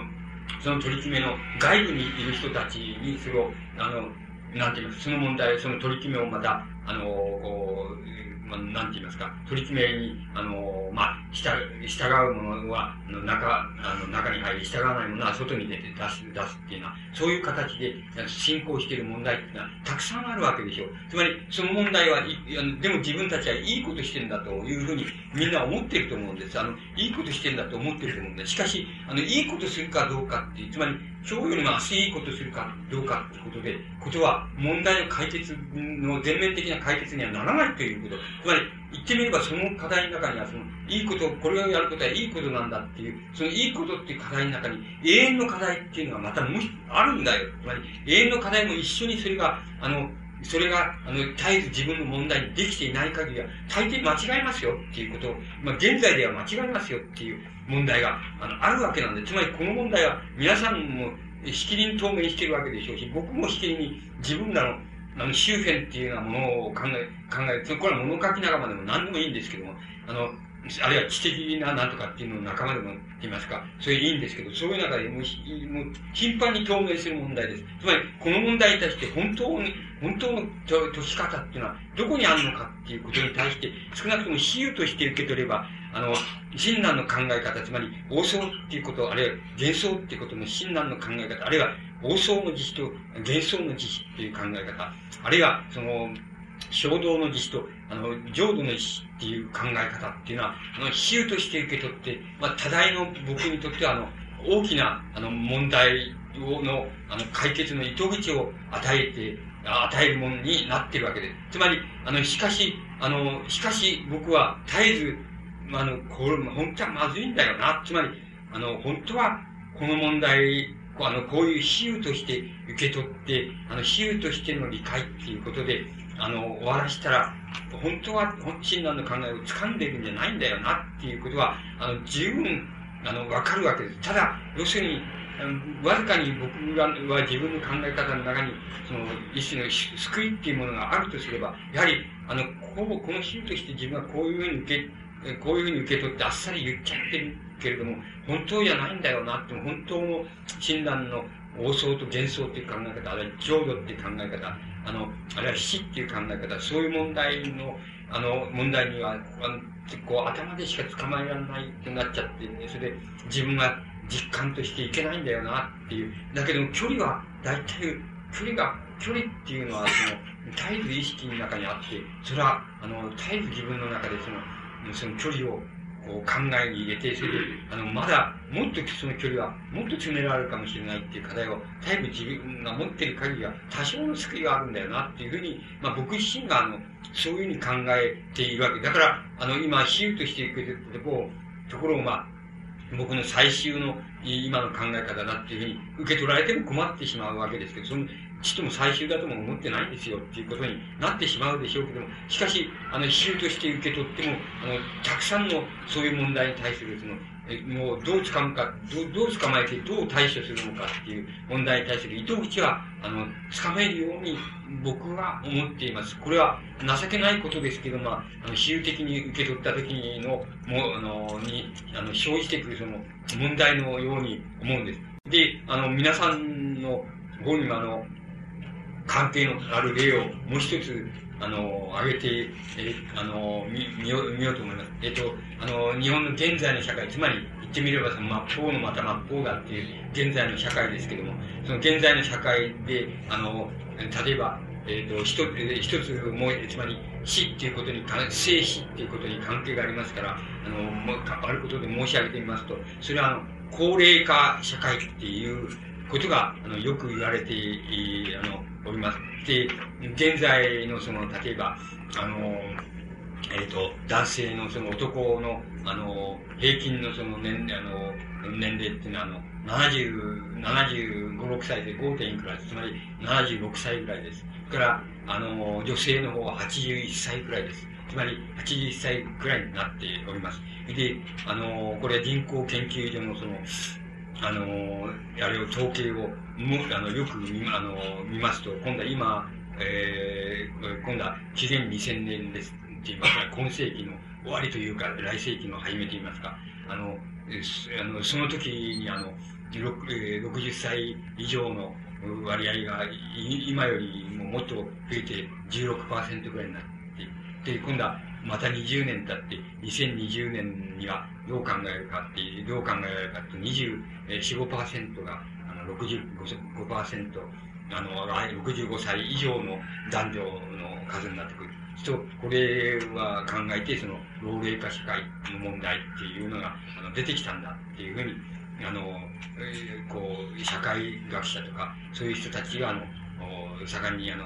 そういうことを問題に、えー、しているわけです。で、これは皆さんのご承知の通りだっていうふうに思います。そうすると、あの、これに対して、この老齢、高齢化社会っていうものに対する、その、まあ、今、あの、まあ、比喩で申し上げまして、その、あの、今の課題です。まあ、大相の課題で結構ですけども、大相の課題、今の課題、あるいは緊急の課題っていうのは何かって言えばすぐにわかるように、それは、あの、えー、現在、老人病と言われている、その、死病って言いましょうか。あの、死に至る病、老人が死に至る病気ですけども、老あの、えっと、その問題を、その老人病と言われるものを、あの、どうやってもって今よりもよく治療体制を作り、あるいは治療することができるかって、できるように医学っていうものが、あの、発達できるかっていうような問題が、まあ、えっ、ー、と、みたいなのが、まあ、一つありましょう。それから、まあ、もう一つ言えば、その、老人用のその、施設っていうようなものを、あの、どれだけ今より、あの、増やしたらいいかとか、そういう、あの、予算っていうのは、っていうお金っていうのはどういう、どこから、あの、出てきたらいいのかっていうのは問題がありましょう。それから、あの、6時、今、大体、その、あの、会社っていうのは60歳が定年ですけども、あの、もっと、えー、定年をもっと、あの、増やして、その、65歳にして、それで、それ、老人には、老人の人にその職業を与えるようにすれば、高齢化社会の問題も全部とは言えないまでもある程度解決するんじゃないかっていうような課題っていうのは、まあ現在緊急の課題として、まあ、うん、多分、あの、捉えられるっていうふうに思うわけです。で、あの、ところで、あの、この高齢化社会、あるいは、老人、老齢化社会の問題において、その、永続的な課題といいましょうか、その、幻想の課題といいましょうか、あるいは、浄土的な課題といいましょうか。それは何かって言ったら、それは、あの、すぐにわかるように、あの、死っていうものをどうやって超えたらいいかっていうことのように思われます。つまり、死をどうやって超えたらいいかっていうようなことが、この高齢化社会、老人問題に対する永続的な課題です。永遠の課題です。それは幻想の課題です。つまり、あの、大、つまり、親鸞の言うその、浄土の自死、大大自死の課題っていうのが、あの、それが、あの、死をどうやって超えたらいいのかっていう、あの、問題が永続的な課題。この永続的な課題に、あの、課題に、あの、迫り、そしてこれを同時に、今の緊急の課題と一緒に、同時に解けない限り、あるいは同時に解くという、あの、考え方を取らない限り、この、あの、老老齢化社会の問題、あるいは老人問題、あるいは人間の死の問題っていうのは、解決しないっていうことは、誠に明瞭なことだっていうふうに、僕には思われます。つまり、あの、そこが、現在の問題、現在提起される問題なわけです。で、それ、それをもう少し、それじゃあ、の、自分が考えましたところで、もう少し、それを、あの、なんて言いますか、もう少し詳細なところまで考えられると思います。僕自身が、でも考えられると思いますから、や、考えてみます。申し上げてみましょう。で、あのまあ、もう少し、ちょっと、え、え、数字をもてあそぶようですけども、もう少し統計を、これは国際的な老人の比較調査をした、あの、統計があり、あの、ありますから、ちょっとそれを申し上げてみましょう。これは日本、イタリア、アメリカ、デンマーク、イタえっ、ー、と、大国っ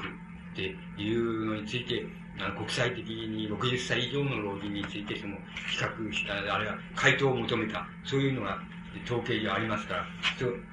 現在、60歳以上の老人に今、問うた、問う、問うていわくその、あなたは働いて、現在働いているかっていうふうにな質問に対して、調査の質問に対して、日本の日本では38%のご老人が働いていると答えています。60歳以上です。います。からアメリカでは21%の人が働いていると答えています。とデンマークはあの13%の人がご老人、60歳のご老人が働いているというふうにあの、うん、あの答えています。その日本のパーセントは38%は圧倒的に多いことがわかります。つまり、多いっていうことは、つまり先最も先進的な国であるアメアメリカに対しても多いわけです。つまり、あの、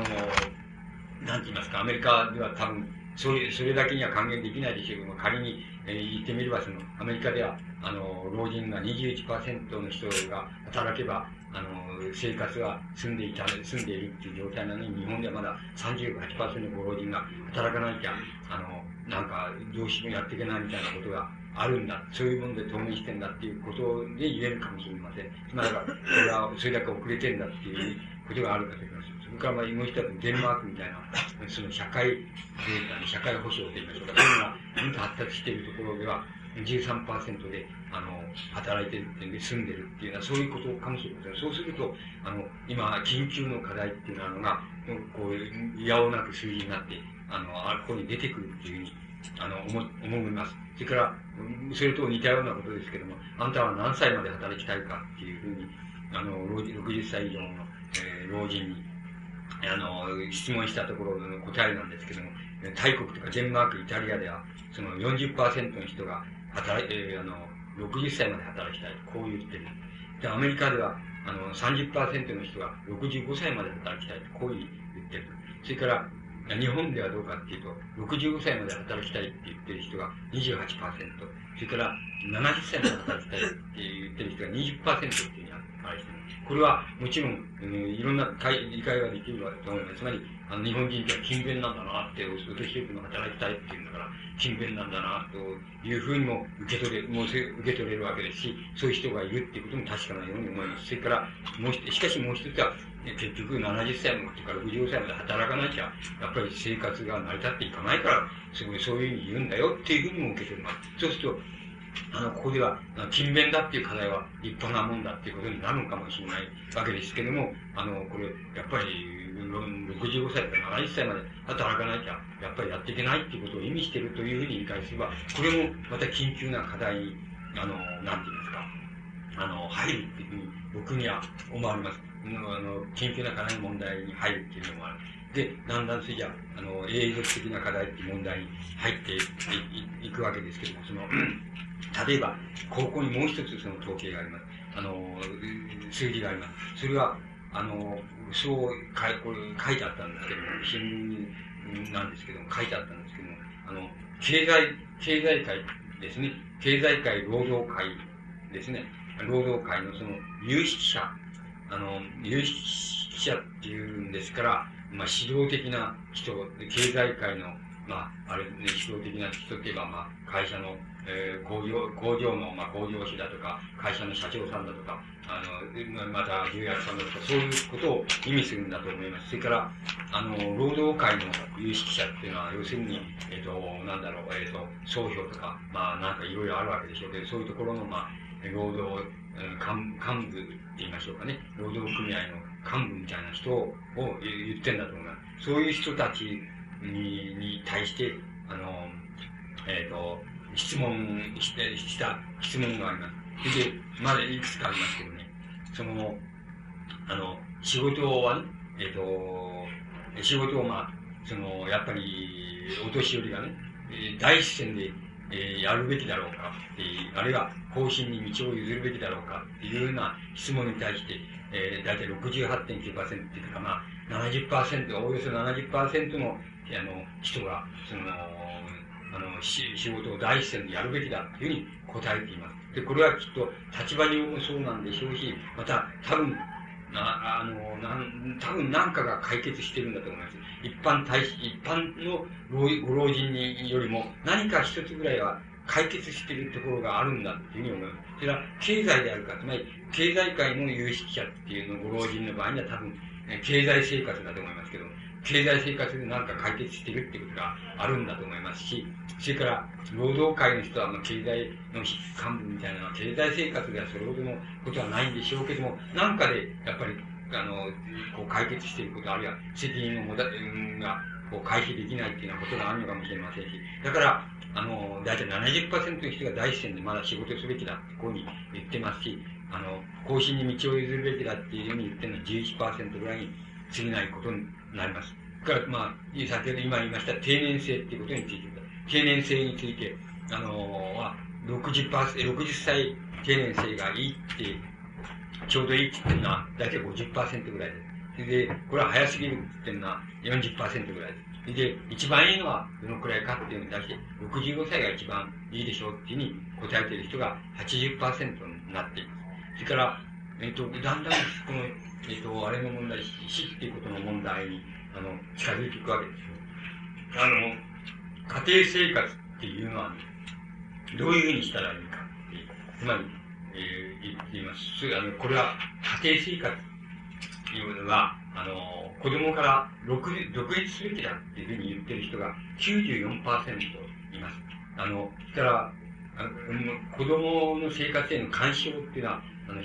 差し控えた方がいいんだつまり干渉しない方がいいっていうふうに言ってる人が60%ぐらい、56.6%、60%ぐらい、あの、います。だから、まあ、勢いその、夫婦での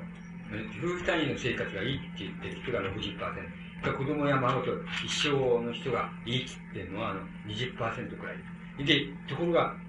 つまり、ここで、あのー、ここで、つまり、経済的にも精神的にも子供から独立すべきだっていう人が、あの、94%いるっていうことがあります。つまり、この問題は何を意味しているかと申しますと、あの、僕の理解の仕方では、あの、家族か、家族生活、少なくとも家族生活については、家族生活の意識については、ご老人が、あの、たち、つまりこの有識者と言われるご老人たちは、あの、死の問題を解決していることを意味していると思います。つまり、あの家族生活、これ家族生活についてはという限定があります。つまり、家族生活については、あの、自分たちが、あの、え、え、あの、経済的にも精神的にも子供にから独立すべきだっていうふうに答えている人が90%、90何パーセントいるっていうことは、要するに家族生活についての考え方、意識については少なくとも、あの、えー、死っていう問題を解決していることを意味し意味してます。あの、実際にこれらの人たちが家族生活について子供から独立に、あの、自分たちが家族生活が、あの、あの、独立にその経済的にも精神的にも、あの、生活を営める。つまり、あの、死がどこに来るのかわかりませんけれども、あの、それに蓄えもあるし、それに対する準備もある。で、自分たちだけでそれは子供にあれしないで、依存しないでやっていけるっていうふうに、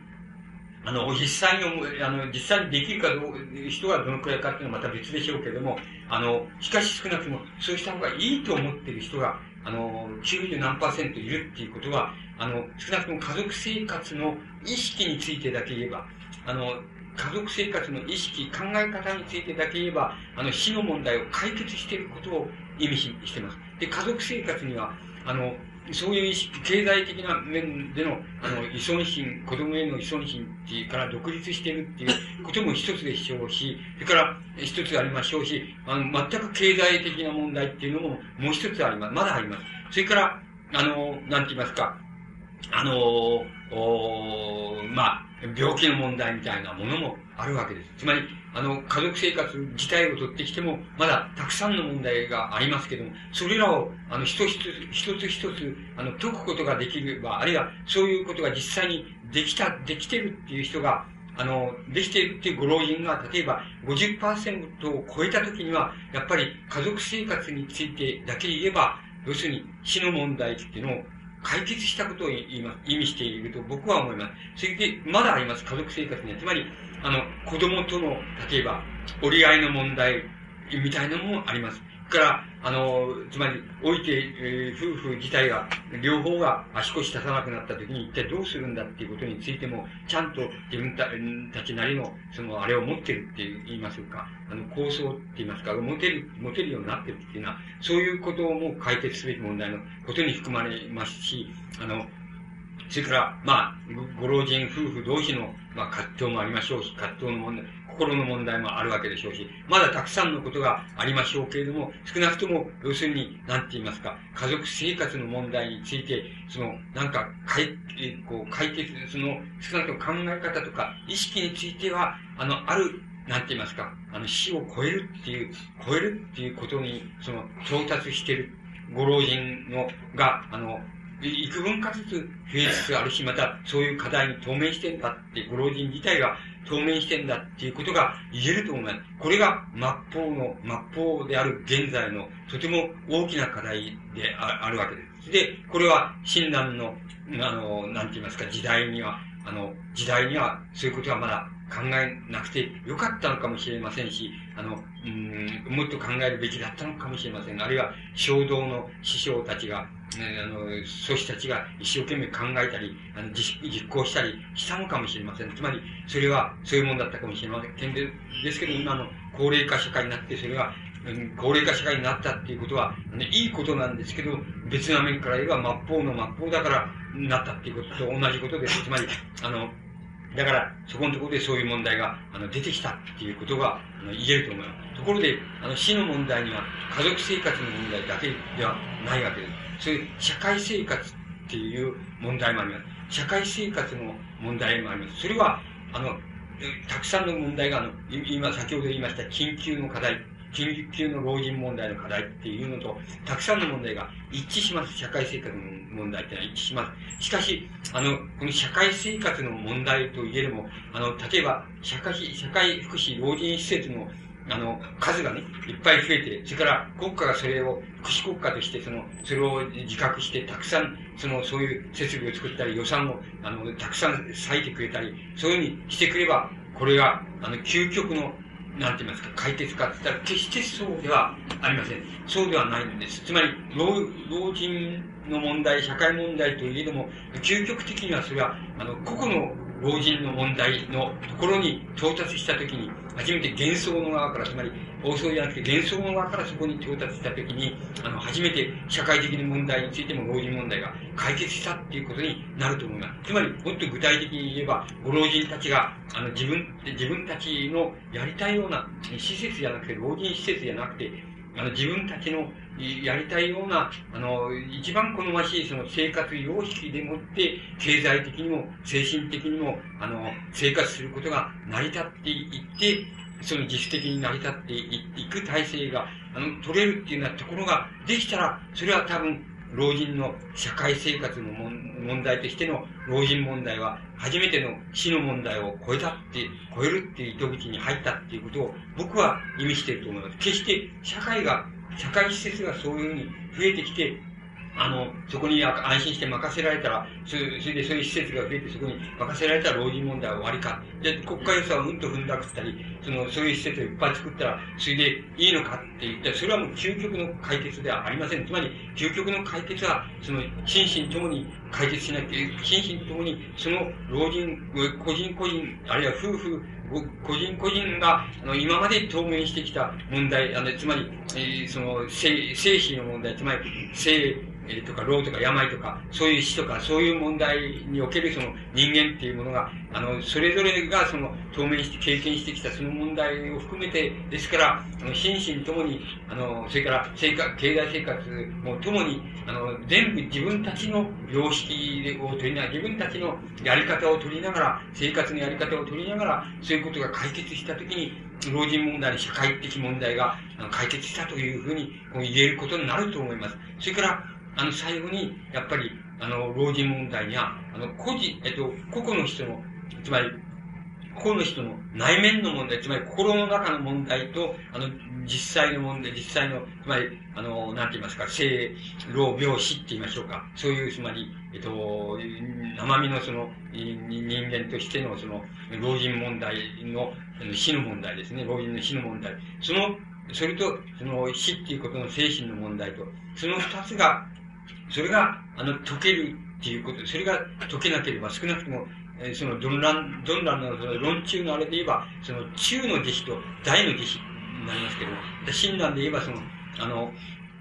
浄土の大弟子っていうことになりますけど、その問題は、あの、究極的には解決されないっていうことになります。で、それになるわけです。で、これは、この問題は、多分、えっと、皆さんの方が、あの、専門家であるし、皆さんが、もしかすると、あの、一番よく、あの、それは、やられ言っているわけですし、また、やられるべき問題であるような、あの、やられる、他の人にはあんまりできないんだけど、皆さんたちの方が、それは、や、やられる資格もあるし、できるんだっていう問題であるかもしれません。だから、あの、それは、うん、あの、僕らが、あの、こう、妖怪すべき事柄ではないし、また、口を出すべき問題でないような気もいたします。しかし、僕なりの、比喩の立場から、比喩でしか近づけない、そういう人間の立場から、あの、心の問題として、それじゃ肉体の問題として、その死を超えるっていうことは、どういう問題、どういうことなんだっていうことについて、僕なりに考えてきた、来ている、そういう問題、あの、そういうことをお話しして、まあ、これまたご参考に今日したいっていうふうに思うわけです。で、あの、その、なんて言いますか、その、えー、つまり、生老病死っていう、つまり生身の肉体、人間の死の問題についてまず申し上げて、僕がどういうふうな考え方をとってるかっていうことを申し上げてみたいと思いますけど、あの、こういう生身の人間の死の問題っていうのを考えて、これを、つまり死の方から、死死の、まあ、症状の位のところからって言いましょうか、死の、ある、ある場所から、えー、その、これを向こうから照らし出される視線っていう言いましょうか。それを、あの、つけ、僕なりに比喩的に付け加えた上で、あの、考えますと、どういうことにな、どういうことになってくるかって申し上げますと、これは、あの、一つは、あの、なんて言いますか、あの、うん、なんて言いますか、その、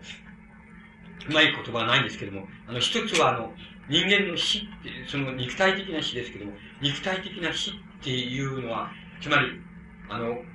本当に、あの、厳密に言いますと、あの、なんて言いますか、ここからここが、あの、肉体の死で、ここからここが肉体の性なんだっていう、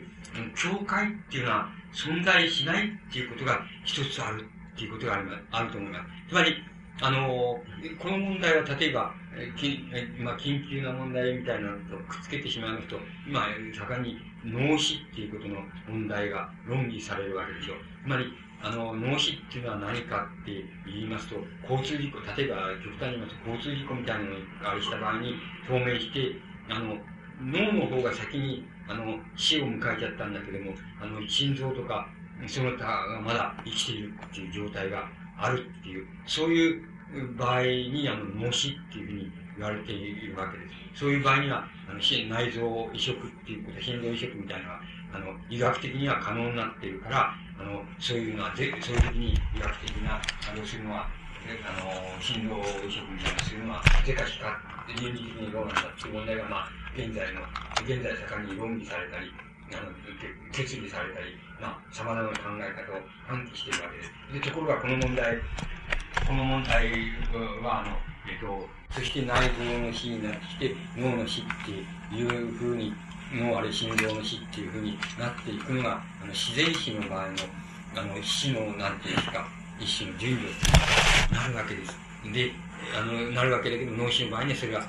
急激に死が来るもんですから、ね、あの脳のが先に死んじゃって、心臓の方や内臓の方が生きてるっていう状態がある、ある時間出現するっていうことなんですけど、つまりこれで見てもわかりますように、あの、人間の肉体の死といえども、あの、本当を言うと、あの、どこからど、どういうところにあの死っていう境界を、ここからここはこの人は死だっていうふうに言っていいかっていう問題は、あの、っ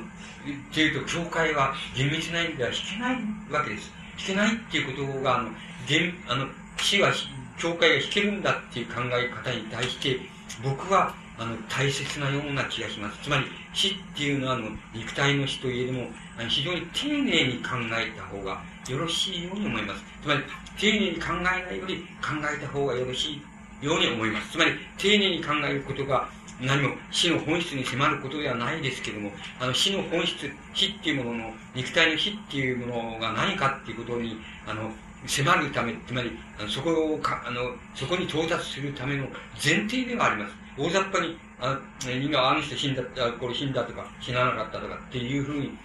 あの、簡単に言うよりも、あの、本当を言うと、あの、人を死な、え人を死な、死なないっていうこととは、あの、本当を言うと、あの、あんまり境界をつけられないんだよっていうふうな理解の仕方のが、あの、丁寧な理解であるように思います。あの、丁寧な理解だっていう意味合いで、要するに死の本質っていうものに近づくための、あの、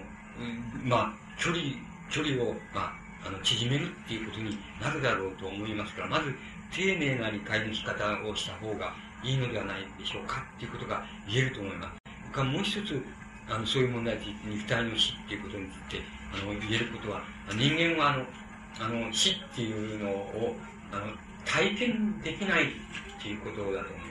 つまり人間の死ってこれも丁寧に丁寧にしていかないといけないわけですけども、丁寧にあの言いますと、人間っていうのは自分の死っていうのは体験できないわけなんです。で、あの体験できないわけです。それで、そして人の、人の死、他者の死、例えば近親の死、父親の死とか、おじいさんの死とか、あの、場合によっては子供の死ってこともあるわけでしょうけども、あの、そういう他人の死っていうのだけは、あの、えー、見ることができる。見ることができますし、それを、あの、生かそうと思って、あの、持ってきてもらおうと思って、たくさんの手助けをしたりすることもできるわけですけれども、あの、そういう、あの、他人、肉体的な死は、他人の死しか、あの、見られない、し、あの、体験できないっていうことなんです。で、つまり、あの、体もう死っていうものを体験として考えるならば、これは、あの、自自分の体験ができないくて、他人に対する体験は、あの、他人の体験を見るっていう、やね、見るっていう意味合いで、あの、見るっていうことを介して、その体験できるものなんだと。そしてこれを、つまり他人の死しか、あの、体験できない。それで自分の死は体験できないっていうふうに、厳密に言えばそう、もう少し厳密にするとそうなると思いますけども、そういうのを、言い方を、別な言い方をすると、あの、死っていうものに対し、については、肉体の死っていうものについては、絶えず体験できるのは、あの、形式だけなんだっていうことなんです。形式しか人間は体験できないんだっていうことです。つまり、あの、人の死っていうのは、体験できない。つまり、あの、できない、こう、皆さんがご承知のように、あの、その、死に死したその人が、あの、苦しそうにして息してってやって、それは、こっちから見ると、あの、こっちから見ていると、見て、視線でもって体験してるって言いましょうか。そういうふうに体験していると、視線で体を介して体験していると、苦しそうに見えるけど、その時、ご当人が苦しいかどうか、あるいは意識があるかないかっていうことは全くわからないけど、それは別問題です。ね、なわけです。つまりそのように、あの、死っていうのは、あの、自分では体験できないし、自分が体験したら死んじゃってますから、体験できないですから、自分が体験できないし、あの他者の死しか体験できないんですけども、他者の死っていうのは形式としてしか体験できないっていうふうに、あの、死の肉体的本性っていうのは人間人間の死の肉体的本性っていうのは、そういうふうにできています。で、あの、この問題は、やはり、あの、なんて言いますか、あの、この問題は、す、あの、僕の理解の仕方では、そこまでならば、そこまでくらいは、あの、肉体の死について、親鸞の時代よりも、つまり、親鸞の時代よりもっていうことは、末世の、末世よりも末世の末世の方が、あの、そこら辺くらいまでは考え、あの、その、分かるようになってるっていうことなんです。分かるっていうことは、ちっとも、いい、救いを意味しないんですけども、しかし分かるようになっているわけです。で、診断の時には、そこまでは分かっていないんです。これは、あの、法然の死についての考え方と、あの、えー、親鸞の死についての考え方っていうのを、まあ、比べ、それからそれ以前の、あの、え、つまり仏教の、あの、死についての考え方、仏教者の死についての考え方を比べればすぐにわかります。それは、うん、まあ、例えば原神なら原神に対する死の考え方を比べればすぐにわかります。つまり原神にとってはその、原神なんかで言ったらその、臨終の念仏っていうのは大切なわけです。なぜかって言ったら、臨終っていうのは、つまり、臨終の時に、その、などういう形でもいいんですけど、念仏を引きに唱えて、唱えて、それで念仏を唱えながら、あの、死の、肉体の死の方に行ったら、そしたら上下へ行けるっていう、行きやすいやが行けるっていうふうに、だからね、臨終の念仏は大切なんだみたいなふうな考え方っていうのはあるわけですけど、法然は全くそれを、うん、その、そういう考え方を否定するわけでどういうふうに否定したかっていうと、いや、肉体の死っていうのは、肉体の死っていうのは、その個々の場合によって違う。それで、あの、苦しくて苦しくてしょうがなくて死ぬっていう、死ぬ場合も人間はあり得ると。で、あの、楽に死ねる時もあるかもしれないけど、苦しくて死ねる、苦しくてあの死ぬ場合もあると。そんなことは分かりゃしないんだ。しかし、あの、苦しくて死んだ時には、臨終の念仏なんか唱えようと思ったらできるわけはないじゃないかっていうふうに、法然はそう言っています。だから、臨終の念仏っていうのは、そんなに別に特に重要視する必要はないっていうふうに、あの、法然はそういうふうに言っています。あの、えー、言ってます。あの、しかし、親鸞は今度はどうなるか、どうなるかって、結局同じことなんですけど、もう少し認識が、認識って言いますか、肉体的な死についての、あの、親鸞の認識はもう少し進んでいます。で、どう進んでるかと、まあ、そこは親鸞は、あの、つまり、精神の狂い、や、まあ、つまり狂い死にするみたいな場合はちょっと除くけれども、あの、除くけれども、あの、死が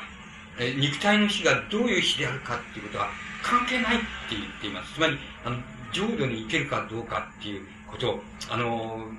その、如来性を得られるかどうかってことは関係ないことだっていうふうに言っています。つまり、それは法然と同じなんだけども、あの、同じですけれども、あの、法然の場合には、あの、まあ、原神のその考えが臨終の念仏、まあ、そうは言わないんですけれども、あの、臨終の念仏を唱えることは決して悪くはないでしょうけれども、しかし苦しくて死ぬ時も人間っていうのはあり得るんですよっていう、だから、必ずしも臨終の念仏がなくてもいいんですよっていう言い方だとすれば、あの、親鸞の言い方は、のニュアンスは、あの、いや、臨終の念仏なんに重きを置くような考え方はダメですよって。ダメだと自分は思いますよっていうこと。自分が真の仏土だっていうふうに考えて、あるいは真の浄土だっていう考えているところに行けるっていうこと、つまり症状の位に行けるっていうふうに考えている問題っていうのは、そういうこととは全く関係ないことですって、もっとあれで言えば、つまり一年の中に全部があるわけで、一、それ以あの、それ以上、あれ以外のことっていうのは、あの、法音の問題、つまり、あの、法音の問題として唱えられる念仏だっていうふうに言った方がいいくらいなんだっていうふうに、親鸞はそういう言い方をしますけど、つまり、親鸞の考え方は、もう少しニュアンスが違って、臨終の念仏みたいなものに向きを置くっていう考え方は、あの、本当の他力の他力っていうのとは違います。こう、えというニュアンスで言われていると思います。つまり、それ、あの、それが親鸞の時代の、最も進んだその仏教者の死についての考え方で、何が違うかとおっしゃる、あの、ように、あの、生理的な死っていうことについて、もうかなりよく、あの、分かっているっていうことだと思います。親鸞、あの、親鸞とか法然とかはよく分かっていることで、もちろん、それ以前の仏教者っていうのをよく分かってたのかもしれません。つまりこれは聞いてみなきゃ分かんない。言ってないんだから仕方がないことです。分かってたのかもしれないけど、要するに建前上そういうことは言えなかったんだと思うかもしれません。つまりこれは分からないことです。つまり、建前上言えなかったことっていうので、あの、法然とか親鸞が言っちゃったことってたくさんあります。あの、その中の一つだと思います。つまり、あの、それは最大っていうことも同じで、つまり、あの、内緒ではその時代の仏教者だって、偉い仏教者とか、他宗の仏教者だって、ちゃんと最大と同じことをしてるわけですよ。あの、ちゃんとどっかの女の人はいるわけですよ。それで、比叡山を降りて川へ通ったりしてるわけですよ。あの、今もいるでしょうけど、あの、あの、その頃もいるわけですよ。それ、それだけど、それ、それだけど、それはもう全然内緒、た、建前上内緒なわけです。それは関係ないと思ってる。で、あの、仏教と関係ないよってこういうふうに思ってるわけだけど、親鸞ってとか法然っては、初めて、親鸞は特にそうですけど、冗談じゃないっていう、冗談じゃないよっていう、あの、ここんなのはいくらやったか、や、やったやらないっていうことは、信仰っていうこととも、それから浄土へ行くっていうことも、生死を超えるってと関係ない。あの、いいことだね。あの、それはいいことですよって言いましょうか。それでいいんですよっていうふうに言ってるわけ。それが煩悩の盛んな凡夫じゃないかって、こういう、俺もそうするよって言ってるわけです。だから、つまり、そういうふうにあの、うん、建前上か、あるいは本当の認識かわかりません。それがもう格段に進んでいるわけです。あの、優れているわけです、同時に。それは、それは今、例えば現在、肉体の死についてだったらば、僕は、あの、そこら辺くらいまで、今、今申し上げましたところまでは、診断の時代から、あの、こう、はっきりして言えている、医学が専門的に言えていることだし、それ言えることのように思われます。もっと先まで言えるのかもしれませんけど、僕らが持っている考え方、知識、考え方、総合していまして、あの、肉体の死っていうのは、あの、体験できないですよ。して体験できるのは、形式だけですよ。他者の死だけですよ。っていうこと。つまり、このことは非常に厳密に詰めた方が、見つめた方がよろしいように思います。あの、あのよように思います。例えば、あまあ、よろしいですけど、あの、さて、その、そこまで詰めるっていうことが一つあります。で、あの、こ、そこまで詰めるっていう課題が一つあります。だけど、最後に、要するに死、死っていうのは、お前は死は怖くないのか。つまり、宗教が、繰り返し繰り返し、あの仏教が、それを、それを、それを解決せんがために始まったと言っていいぐらい、その、仏教が始まったと言っていいぐらい、最後の問いがあります。最後の問いっていうのは、要するに、あの、死っていうのは何なんだつまり、死っていうのは、まあ、心の問題、肉体の問題ももちろん含まれるわけです。そして何なんだそして死を超えるっていうこと、死を超えるっていうこと、つまりあるいは浄土っていうふうなことで行くってこと、あの、あるいはそこから帰るってこと、それは何なんだっていう課題が、あの、最後に残るわけ。これは皆さんが専門とされる課題だから、あるいは、あの、課題だから、皆さんの方がよく解いておられるだろうっていうふうに、僕には思われます。あの、僕はどういうふうに、あの、どういうところまで考えて、なお、それは詰めていかないといけないんだっていう自分で言い聞かせてるかっていうことを申し上げれば足りるわけで、それはもう皆さんににあの申し上げるのは社会の説法みたいなものだってあらかじめお答えしておかなきゃいけないことだというふうに思うんです。で、あの、結局僕が詰められるのは、あの、今の先ほどのその、あの、王相と幻想っていうこともまた、あの、死有と関係していくことなんですけども、あの、死っていうのを私たちが、つまり僕らが、あの、死っていうのを考える場合には、例えば僕だってそう、あの、え、時々考えますけども、普段は忘れているわけ、忘れたり、あの、故意に考えなかったり、つまりそういうことは考えないようにしてたりするんだけど、まあ、あの、時々考えると、いずれ自分の実体的なって言いましょうか、肉体的な、あの、つまり生まれて、あの、育って、そして、えー、老人になって病気になって死ぬっていう、そういう意味合いでのその自分の死っていうのは、まあ、えー、まあ、その、えー、そんなにその先までじゃない、ないだろうと。あの、どの、大して別に年数が残ってるわけじゃないし、もう、つまり明日、あの、なんて言いますか、明日日が日が来ても、結構おかしくない、その、老人の領域に、その、入ってるっていうふうに自分は思いますから、まあそうだと。だから明日でもおかしくないっていうふうに考えれば思いますけれども、これで、あの、心はどうなってんだって、心は、あの、それは普段は取り紛れてる忘れてるか、取り紛れてるからってことで済んでるわけですけど、取り紛れないで、あの、ちょっとその問題を追い詰めてみたら、どういうことなのかっていうことなんですけど、大して追い詰められないわけです。つまり、ただ要するに、あの、死の、また死になりますけど、死の方から、つまり幻想の視線ですけども、死の方からの視線で自分がこれから老から病から、それから、えー、死っていうのに、こう透明する、こう、ことがあり得るわけですけども、あの、いつでもあってもおかしくないっていうところにあるわけですけど、その問題、そういう心の問題を、あの、こっちから死の方に向かって、つまり、老人の方から、置いてる、あの、追い始めた自分の方から、自分の死の方に向かって、視線を向かって、まだ、えっ、ー、と、これくらいのことができてないから俺はまだ死ねないとか、これくらいの、あの、ことを考え、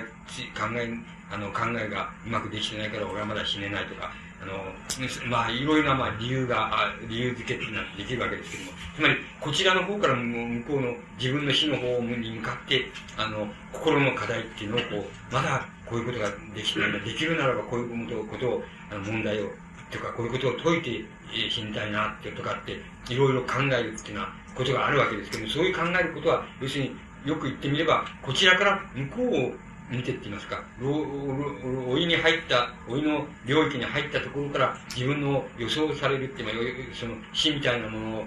肉体の死みたいなものの方を向いて何かをこう考えるっていうことをしてるわけです。一人で人間はそうしています。しかし、もう一つあるんだ。それは向こうから死がどこにあるかっていうのは難しいことですけども、しかし、死、あの、死が、死の方から今のこう自分っていうのをこう向こうから照らし出すってたらどういうことなんだで、今自分が考えているような問題っていうのが、考えていることはどういう問題として出てくるんだっていう、あの、そういうことがあります。からまた自分がこっちから向こうに向かって、あの、こう、やがて俺も死ぬんだみたいなふうに考えている、その考え方とか、もう少し、あの、自分はいろんなことをやり遂げて死にたいとかっていうふうに考えている。そういうことはこちらから向こうに向かっているから、そう考えているんだけども、向こうからこっちに、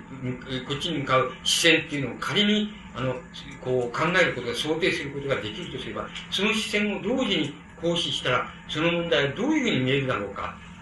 っていう問題があります。あるいは、どういうふうに死の問題っていうのは見えるだろうかっていうことがあると思います。それそれからもう一つまた、今度は、しかしそういうふうに見ておいて、しかしまた自分はあの心の問題として、あの、死の問題をまたこちらから向こうに向かって考える。それから、しかし、また今度は向こうからまた向こうから、その向こうっていうのはよくわからないところですけども、まあ、しかし、多分死んだんなら、それは商用の位だって、こういう言ったかもしれない。そういう場所なんですけど、そう、そういう場所から、要するに、つまり、あの、そういう場所、浄土が見える場所って言いましょうか。あの、そういう見える場所から、浄土が見える場所から、あの、こちらを見たらば、つまりこちらの自分の考え方っていうのを見たらば、どういうふうに見えるだろうかっていう課題をまた、また追求する、また考える。で、つまり、そういうふうに、なんて言いましょうか、言ってみれば、比喩で言えば、まあ、こちらから向こう、石に向かって物事を考えていくっていう考え方それから、向こうからこちらに向かって、あの、物事を考えていくっていう、あるいは心の問題を考えていくっていう考え方と、いわば、あの、いつでもこう、なんか自在にって言いましょうか。わかりませんけど、自在とはどういうことかもわかりませんけれども、それを往復することができるって言いましょうか。そういう、そういう問題にして、いわば、あの、こう、なんて言いますか、精神、心の問題としての死っていうものを、やっぱり一点その生と死みたいに境界をつけて、我々は、あの、考えて、一人に考えちゃってるわけですけども、その境界っていうのは本当はないんだよっていうところまで、その、まあ、の、心の問題としての死っていうのを、あの、往復することによって、その向こうからの視線と、こちらからの視線で、こう、往復させて、いわば、死の心の問題にも、やはり、境界なんてないんだよって、ここから、ここから死であって、ここから生であるっていうのは、それは本当に厳密に言うとないんだよっていうところまで、まあ、あの、追い詰めることができたら、追い詰めることができたら、まあ、僕なんかは、あの、まあ、そこまでいけたらいいなって、追い詰められたらいいなっていうふうに、僕自身は、あの、そういうふうに思っています。つまり、あの、思っています。で、決して追い詰め尽くしているわけでも何でもないんですけども、あの、死とは何何か、つまり自分の心問題も含めて、まあ、あるいは心が怖くてしょうがないとか、あの、なんか嫌だなっていう、あの、あんまり死にたくもないなっ思思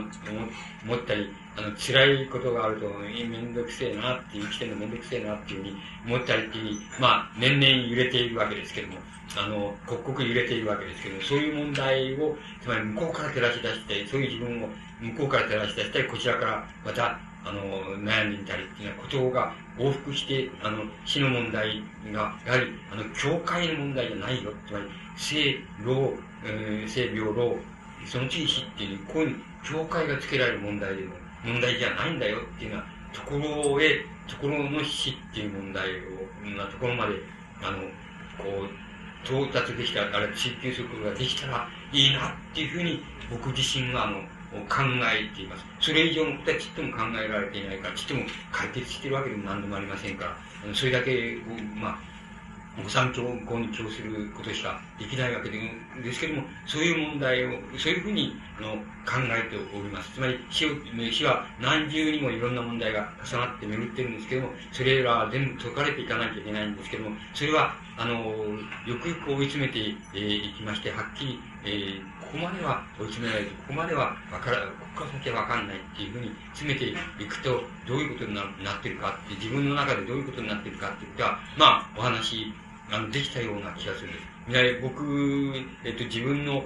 その、なんて言いますかね、ダメさ加減っていうのを棚に上げて言えば、あの、なんて言いますか、あの、僕らはその、えー、親鸞なら親鸞の思想、あるいは信仰っていうのに対して、あの、対してそれをみんな比喩とし、比喩としてしか理解できないような風に、まあ、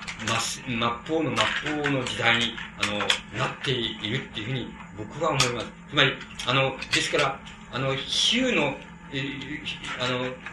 今日話したこともそうなんですけど、お前の言ってることはみんな比喩だよ。比喩、つまんない、通俗的な比喩だって言われても一言もないわけで、決して弁解しようとか、それに対してはしようとは思ってないですけど、その通りなんですけども、ただ、何かを言わせてもらえば、要するに、あの、比喩の、あの、意味の方が重大になってきちゃってる。つまり人間の生死についても、それから刻々に起こってくる社会的な出来事についても、あの、比喩っていうことの比重が、あの、とても大きな割合で、あの、目の前に迫ってきてるっていうか、見えてきちゃってる、そういう時代に、あの、なっているのじゃないのかなっていうふうに思う。この時代に、あの、信仰がどうあるべきかとか、生死についてどう考えたらいいのかっていうことを、まあ、問われているんだなっていうふうに、あの、僕には思われるわけです。ですから、あの、話も勢い、その、あの、比喩の話になってしまったのですけども、あえてそのことに、あの、多少のその、なんて言いますか、その、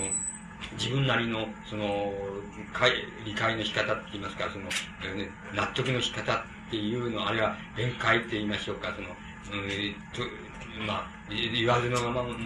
弁解みたいなものを言わせていただけば、あの、大体、末法の末法っていうのは、大体、比喩の比重の方が、あの、真なるもの、真理っていうもの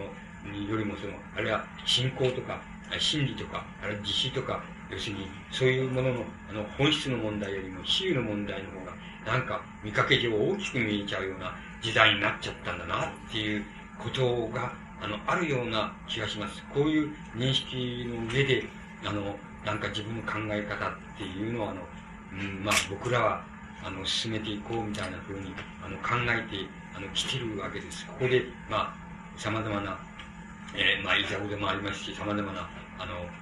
対立とか、表述もあるわけですけども、大体自分の考え方っていうのは、そこのところの問題であって、あの、一番最後に申し上げました問題は、それこそ、え、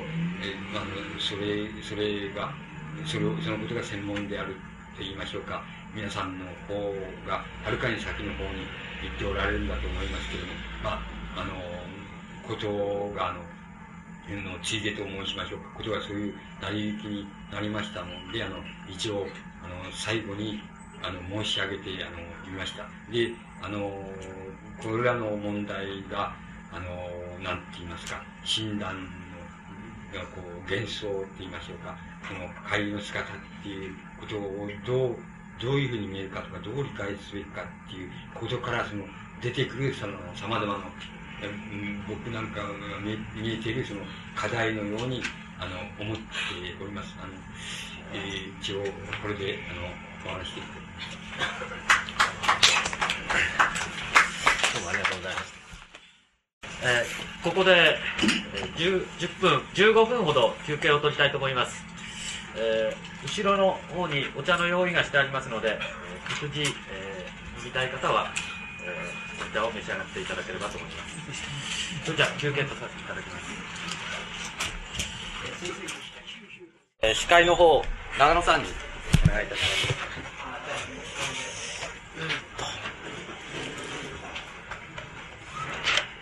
先生、では一応お座りお願いします。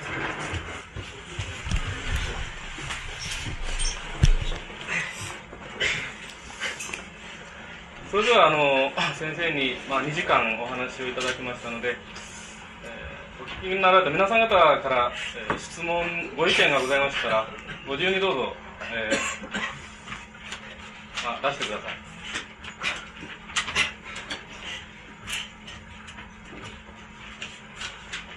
どうぞ、ああの、はい、どうぞ。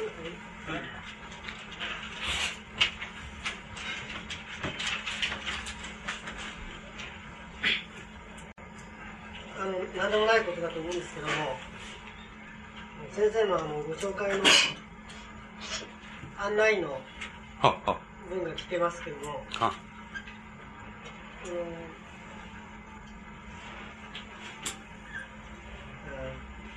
なんていうの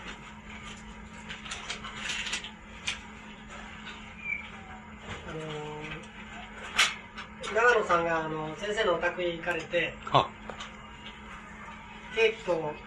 茶ですよね、うん、で2時間以上語語った後、うん、最後の一言一言って言いますか、その長野さんが耳の底に残った言葉があるっていうう、ん。最後に書いてあるんですよね。は、それがあのよちょっと読んでみますと、は、あ。のあのぼ僕らはは、思想家というふうに言っちゃうんですけども、親鸞は一番遠くまで行った人なんじゃないかなという気がしてますけどね。という言葉に、静かに澄んだ言葉が耳の底に残るというふうに出てるんですね。は、あの僕らは思想家というふうに言っちゃうんですけども、親鸞は一番遠くまで行った人なんじゃないかなという気がしてます。という。その一番遠くまで行った人という、何が一番遠くまで行った人なのか。うん。先生なんか、うん。思想家として親鸞、うん。まあそれは時代が時代ですから、まあ宗仏教者、宗教者というふうに親鸞は捉えられますけども、時代が違えば、表現方法が違えば、うん、思想家というふうに言ってもいいわけですよね、うん。現在現在では。は、菅先生自身言われておると思うんですが、うん、その思想家として一番遠くまで行った人だというのは、うん、これは、ま、などう例えば、人間の問題をその、とことんまで突き詰めていかれた人ということだと思うんですけども、うん それ以外の先生先生ご自身の中で、自分が課題にしていこうとしておるものの、なんかそういう、うん、ものとなんかつながるような、うんものをなんか親鸞の思想に感じられうん、たと思うんですが、うん、その一番遠くまで行ったそれはそれはさ最後の最後の親鸞この辺は最後の親鸞この辺はどうなんですか？うん。うん。いや、あの、どう、どういうふうなとこからあれしたらいいでしょうか？あーと、うん。見かけ上から、見かけ上からっていうか、見かけ上から、あの、あれしていくつかあると思うんですね。一つは、あの、えっ、と、仏教のその、浄土門のあの、そういう言葉を使っちゃえば、その浄土門の思想っていうののあの、うんまあ、流れっていうを、まあ、インドから中国に行って、中国から日本へ来てみたいな、そういう、そういう流れを、この考えますと、その、まあ、その流れのその、どういって、えっと、あの、集、集大成者と言いましょうかね。集大成者っていうことが一つあるように思うんです。つまり、少なくとも浄土門の流れについて、えっと、インド、中国、日本っていう流れを考えれば、あの、その流れをあの、一番、あの、なんか見事に適切にって言いましょうか。あの、集大成して、あの、なんて言いますかね。してしまったって言いましょうかね。して、あ大変、あの、なん、あの、つまりどう、どう言ったらいいんでしょう。つまり、ちょ、本当を言いますと、ちょ、ちょっと曲がったら、ちょっとそれたら、あの、とてつもなくそれてしまうみたいな、そういう、その、なんか経路って言いますかね。あの、経路をちゃんと辿れるように、あの、集大成してしまったっていうふうに思うわけです。だから、思っています。だから大変難しい考え方が難しいな。つまり難しいって何も言われていることの、あれが難しいっていう、その考え方の経路が大変難しいような気がします。だから、あの、えっと、だから、もう親鸞財政中から、自分の息子だってそうなんだけども、あの、親鸞の息子もそうだけども、財政中からの、ものすごく違う解釈の仕方とか、あの、いろんな問題がもう財政中から起こっていますね。そ、そ、そのくらいものすごく難しいな。つまり、あの、こう、経路っていうのを、あの少し、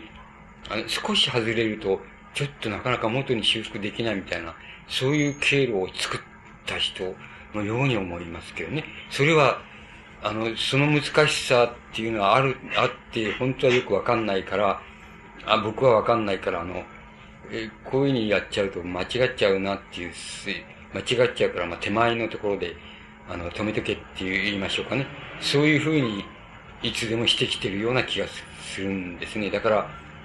あの、こんなんじゃないよってやれば、もう、一言もないわけだけども、あの、そんなにち、もう少し違いそうになってくると、あの、その前でやめちゃうみたいな、そういう感じがいつでもしてますけど、それは、その経路が難しいようにあの、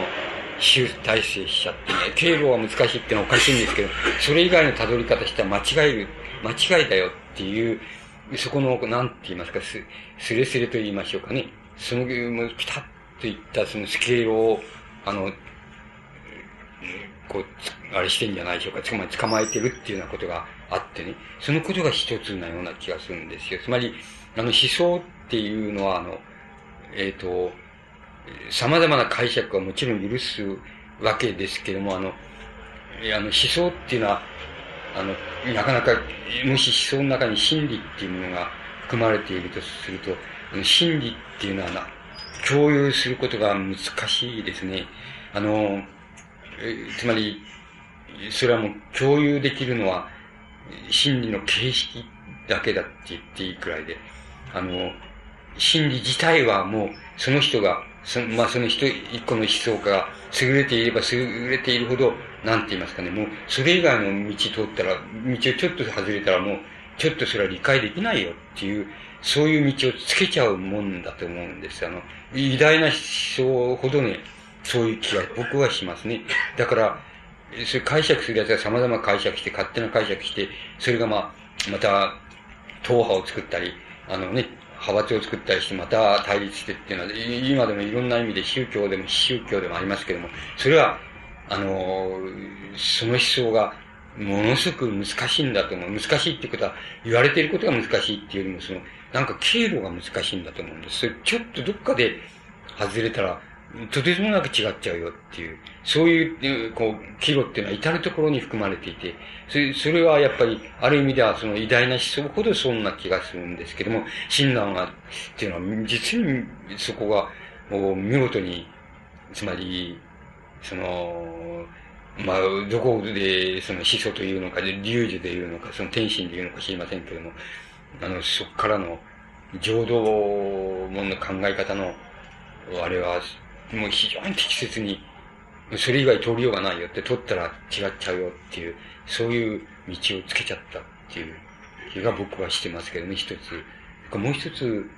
あの、言いますとね、要するにそれはもうこれ自分ができないから、できない、えー、からもうどうしようもない、ないわけ、なおさらよくわかるんですけどね。あの、つまり、同時代の、まあ、特にその同心って言いますか、同じあの、し、つまり信仰の同胞っていうのでしょうかね。同心の人たちから、み、み、に対しても、まあ、そう言いますし、自分もそういう風だったと思うんですけども、要するに、念仏のほかいらないですよっていうふうに人にも言いまって自分もそうしてたと思うんですよね。っていうの、いう親鸞っていうのは、要するに、どう言ったらいいんでしょう。ど、どっかまあそれが、えっ、と、体験であるのか、情念であるのか、その感覚であるのか、また、えー、あの、なんか、生活の、こう、積み重ねであるのか、から出てくる考えであるのかわかりませんけど、そういうもんがありさえすれば、あの、分かっちゃうって言いますか、あの、理論、理屈は辿れないけども、分かっちゃうっていうような、あの、あれを、その、自分もそうしてたし、多分ね、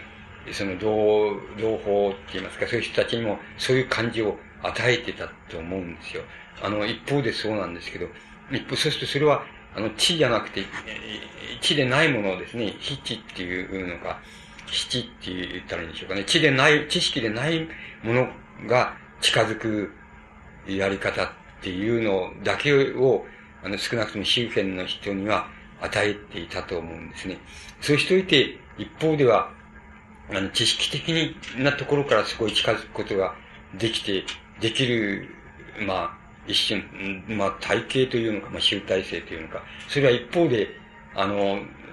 まあ、別にこういうに隠したわけじゃないんでしょうけど、もう一方で作っちゃってるわけですね。それは、当時で言えば、まあ、世界っていうのは、西欧ってヨーロッパっていうのはあんま入ってこないですから、当時で言えば、インド、中国って言えば、まあ、当時で言えば世界だから、うん、その、そういう世界思想のレベルで、一方ではやっちゃってて、多分、そういうことをしてるっていうことは、その、旗の人っていうのは何も分かんなかったんじゃないのかなっていう気がするんですけどね。そういうのはやっぱりすごいことだなっていうふうに思う、思いますね。あの、それは真似しようにもしようがないってできないわって言うんでしょうかね。あの、気が僕はしますね。あの、それを、そ、そ、そことその二つがやっぱり、を、まあ、考えますよね。考えるとね、やっぱ僕はやっぱり、一番、この人は、いや、一番遠くまで行った人じゃないかなっていう、あの、か僕の感じ方の、その、根本になるのはそういうことなんですけどね。要約してしまえば、そういう二つのことなんですけども。その両方とも難しいんじゃないでしょうか。まして、あの、ましてそれを、一人の人がそれをやっちゃってて、っていうことは大変なことのように僕は思いますけどね。それはもう法然もできなかったことでしょうし、大変なことのような、に僕は思ってますけどね。だから、あの、そういう、聞かれ、弟子、弟子と言ったらいいんでしょうか、その両方って言ったらいいんでしょうか。そしたから、聞かれると、あの、非常に適切に答えているわけだし、もっと聞かれると、要するに、あの、うまあ、法然門下でも、まあ自分の先輩に当たる人の、か、あの、ものに、まあ自分はその注釈をつけるみたいな形でしか言わないみたいなね。そういうことがありまして、また一方ではもう、あの、浄、浄土思想って言いましょうか。浄土門のその集大成みたいなものを、まあ、相当世界的なレベルでやっちゃってる。それを一人の人がやっちゃってるっていうことが大変なことなんだっていうのは僕の理解なんですけどね。そ、そこを中心とするんですけどね。もう一つ、あの、時間が一応5時までだから。いや、もう一つ。うん。どうぞどうぞ。あのー、親鸞の学びの姿勢みたいなことなんですけど、うん。あのー、例えば、まあ、先生のお書きになられた中で印象に残ってるのが、その、比叡山、天台ですよね。はい比叡山で降りてきて、うん。だからある程度天台学を学んで見える人なんですよね。はい、はい。で、別にその法然上人の、その、まあ、直問ではないんでしょうけども、うん。中に入入る前にもうすでに、うん。その一周を、うん。その確立できるだけの集学っていうのを身につけておられた。うん。で、なおその上で、その、法然上人のうん。吉水の中に、その参画していくというのは、うん。その、法然上人、法然上人という師匠に、うん。親鸞は一体何を、求めたのか、うん。そこら辺のところと、あの、その、三田教失注と官僚失注があるけども、うん。注釈はあるんですが、うん。ランドル自己失注がないといううん。のが不思議だと。うん。うん。あそこら辺のところなんか、うん。その一周をそのうん。思想家としてそのかなりの体集大成をできる力を持つ人がうん。その一つの学びの姿勢みたいな、うん。なんていうんですかね。そういうところなんか暗示しているような、うん、そこら辺の方が先生なんかうん。考えありました。らお伺いしたいんです。うん。あの、僕は、その、わかんないんだけど、つまり、比叡山にいるときには、えー、あの、言ってみれば、その、天才的な人だけど、ありきたりのっていう、で、今他の人と変わりない、大、いわゆる大秀才だったっていう、ことじゃないのかなっていうに僕は思うわけですけどね。大秀才っていうのは、い、つまり、あの、こう、まあ、それは比喩だから、比喩も聞聞いていただきたいわけです。大秀才っていうのは、その一周を、たそれだけでだ、その一周を立てられるかって言ったら、僕はそうじゃない気がするんですよね。で、何が必要なのかって言ったら、要するに、えっ、と、あの、こう、現、何、現実が必要なんだっていうのはおかしいな言い方ですけども、あの、現実が、こう、身に、現実の課題が身に迫ってきて、それで、あの、それがあの、まあ、大秀才がその、教文を、万感の教文を読み重ねて理解し尽くしてっていうような形のその、えし修練の仕方っていうのと、それから目の前の問題、目の前その、すぐちょっと見れば、あの、すぐにそれ見え、見えてんだっていう、そういう、あの、つまり眼前に見えてる様々な課題っていうのがある、あるとしますと、それとの、このなんて言いますかね、それと自分が積み重ねてきた、その、知識って言いましょうか、教文の知識とか理解とかっていうものと付き合わせたときにね、あの、現実の課題の方が、あの、こう、うんと差し迫って見えるみたいな、その、そういう転換点って言いましょうかね。それが、欲しかったって言ったらおかしいでしょうか。そういうことなんじゃないでしょうかね。あの、別に、それで、まあ、法然自体も、あの、つまり、比叡山の大秀才、あの、両家みたいな大秀才に論難されてますよね。あの、やっつけられてますね。批判されてますよ。つまり、その批判の中に、えー当たってることが二つあって、一つは要するに、あの、お前、法然上人って、法然は、その一周を立てるだけのね、その器があるのかって、それでいう言い方をしているところがあるんですね。それから、秀才から見ると、お前、大秀才から見ると、あの、お前全部仏教をなんか声にしちゃってんじゃないかっていう、あの、論議があると思う。それはちょっと面白い、面白いっていうか、意味、あの、秀才が読んだら、それはこっちの方がいいこと言ってるよって思うかもしれないと思いますね、当当時の人が。それ、それくらい、だけど何が違うかって言ったら、法然と、あの、その、比叡山の大秀才と何が、両家みたいな人と何が違うかって言ったら、要するに目の前に迫っている課題、来る課題って言いますか。つまり、あの、目の前に迫ってくるっていうのは何もその、民衆のただ中にその自分が身を移してとか、そういう意味じゃないんですよ。ただ民衆っていうものの課題みたいな、何を考えてるのかとか、何に悩んでるのかとか、どういうあれなのかっていうことをこう感受する力って言いましょうかね。それが違うと思う。まるで違うと思う。で、その感受する力っていうのと、自分が、その、えー、まあ、法然も大秀才ですけども、秀才ですけども、その、自分が、うん、その、蓄積してきた、その、弾丸の書っていう、あれ教文っていうものその知識が与えるその判断力っていうものとね、どっちが重いんだっていうふうに考えたときに、いや、もう、それを、たとえこっちを放棄しても、自分の知知識の体系っていうのを放棄しても、あの、こっちの課題にどう答えられるかっていうことの方が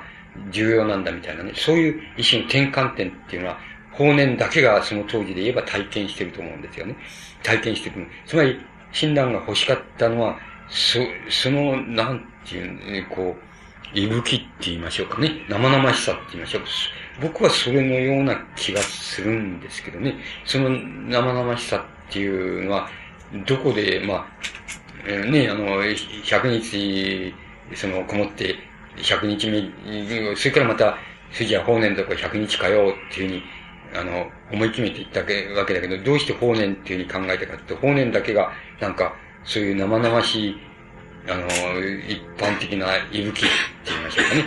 それをこう感受する力っていうのはあるというふうに見えたんじゃないのかなと思うんで、それが欲しかったんじゃないでしょうか。自分が、こう、も、も、持っていても、うまく、あの、うまく定まんないんだけど、その何かに触れれば自分も定まれるっていう言いましょうかね。そその何かに触れればっていうのを、で、法然のところっていうのがね、100日通ってみようっていうふうに思ったところなんじゃないのかなっていうふうに、まあ僕にはそういう気がしますけどね。だから、法然っていうのは、もう文章から文体から見て、ものすごい秀才だっていうのはすぐわかるように、流れるような重麗な文体ですよね。で親鸞の文体は、要するにゴツゴツしていますよね。あの、こう、ゴツゴツ、つまり、あっち、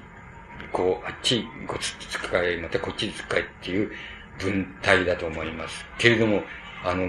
こっちはちょっと天才的だ気がしますね。あの、秀才って言って、法年ほどの大秀才ではないかもしれないけど、法年にはない、やっぱり天才が、のような気がしますけどね。その、何を天才っていうのかってまた定義があるだけど、要するに生々しい課題っていうのとね、自分の蓄積してきたその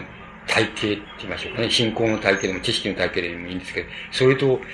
付き合わせるって、ぶつけ合わせるその力みたいのがあると思うんですけど、それが違うんじゃないのかなっていう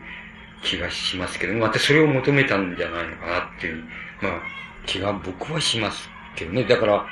あの、それはもう終始、初めから終わりまで、あの、一周を立てられるっていう、あの、器だったと思いますし、そういう意味合いでは、法然の、あの、なんていうんですか、懐の中にあの全部が入っちゃうみたいな風なことは一度もなかったような気もしますけどね。あの、ただ、法然のあれを、に、こう、いう、いうこと、やることってのは、信ずるっていうことなんだけれども、あの、全部、信ずる、仮に信ずる姿勢に入っても、やっぱり全部が入っちゃうみたいなことじゃなかったような気がしますけどね。え？大名教の、はい。要するに講義ノートの、あれですよね。失注。はい。官業失注と無駄教失注が、はい。はい。ございますけど、はい。ダメ教失注だけないっていうのは、はい。かえってなんか、ある、あります。意味がありますか？あ、あるっていう。先生どう？なんかわかんない。いや、僕には、ことさら、意味があるっていうふうに、ええ、一年分だろうないんですけどね。あの、そんなはずはない。うん、つまり、あの、読んだか読まないかで言えば、そんなはずはないわけですね。ただ、要するに、どう言ったらいいんでしょう。つまり、親鸞の、教育新書でもそうだけど、あの、つまり、あの、その、引用と注、引用と注釈とだけのように見えても、つまり、あの、そ、どうも、そこを、あの、取ってきたっていうこと自体が意味があるっっていう、つまり親鸞自体にとっては意味があるんだっていう風にできてるような気がするんですけどね。そういう風に、もし、親鸞が、その、まあ、まだできてな、その時はできてなかった、つまり大教については、つまり、そういうことはできてなかったんだっていうふうに理解することもできるんでしょうけれど、ことさら僕はあれはないですけどね。あの、え、ことさら意味づけるってあれが。えっと、途中で申し訳ありませんけど、あの、えっと、一応今日はまあ、あの、親鸞の幻想についてという、まあ、テーマで、あの、お話しいただきました。特にあの、浄土と、浄土というものが、あの、吉本さんにとっては比喩として感じられないということが中心だったんじゃないかと思います。そこら辺について何かご意見ございますあどうぞ。あまあどうぞさんどうぞ。はい。あの浄土のこともあるんですが、幻想ということで先生におっしゃるんですが、はい、あの私の了解する限りですね、はい、親鸞書院の場合に妄想と幻想と切り離す見方とないわけでございまして、ね、例えば私はあの長野君に聞いて本2冊読んだんですが、うん、僕は思想とか思索というのはあんまり無関係な人間で、今日はね、わからんこと聞かせないんじゃないかと思ったんですが、非常にまあ問題点が明確で、ただ思想、卑俗と妄想、幻想、この2つの幻想の問題ですね、この2ポイントを見つけてられるなっていうことは感じたんですが、ただその先生の妄想の使い方ですね、例えば僕の場合に実感ですけど、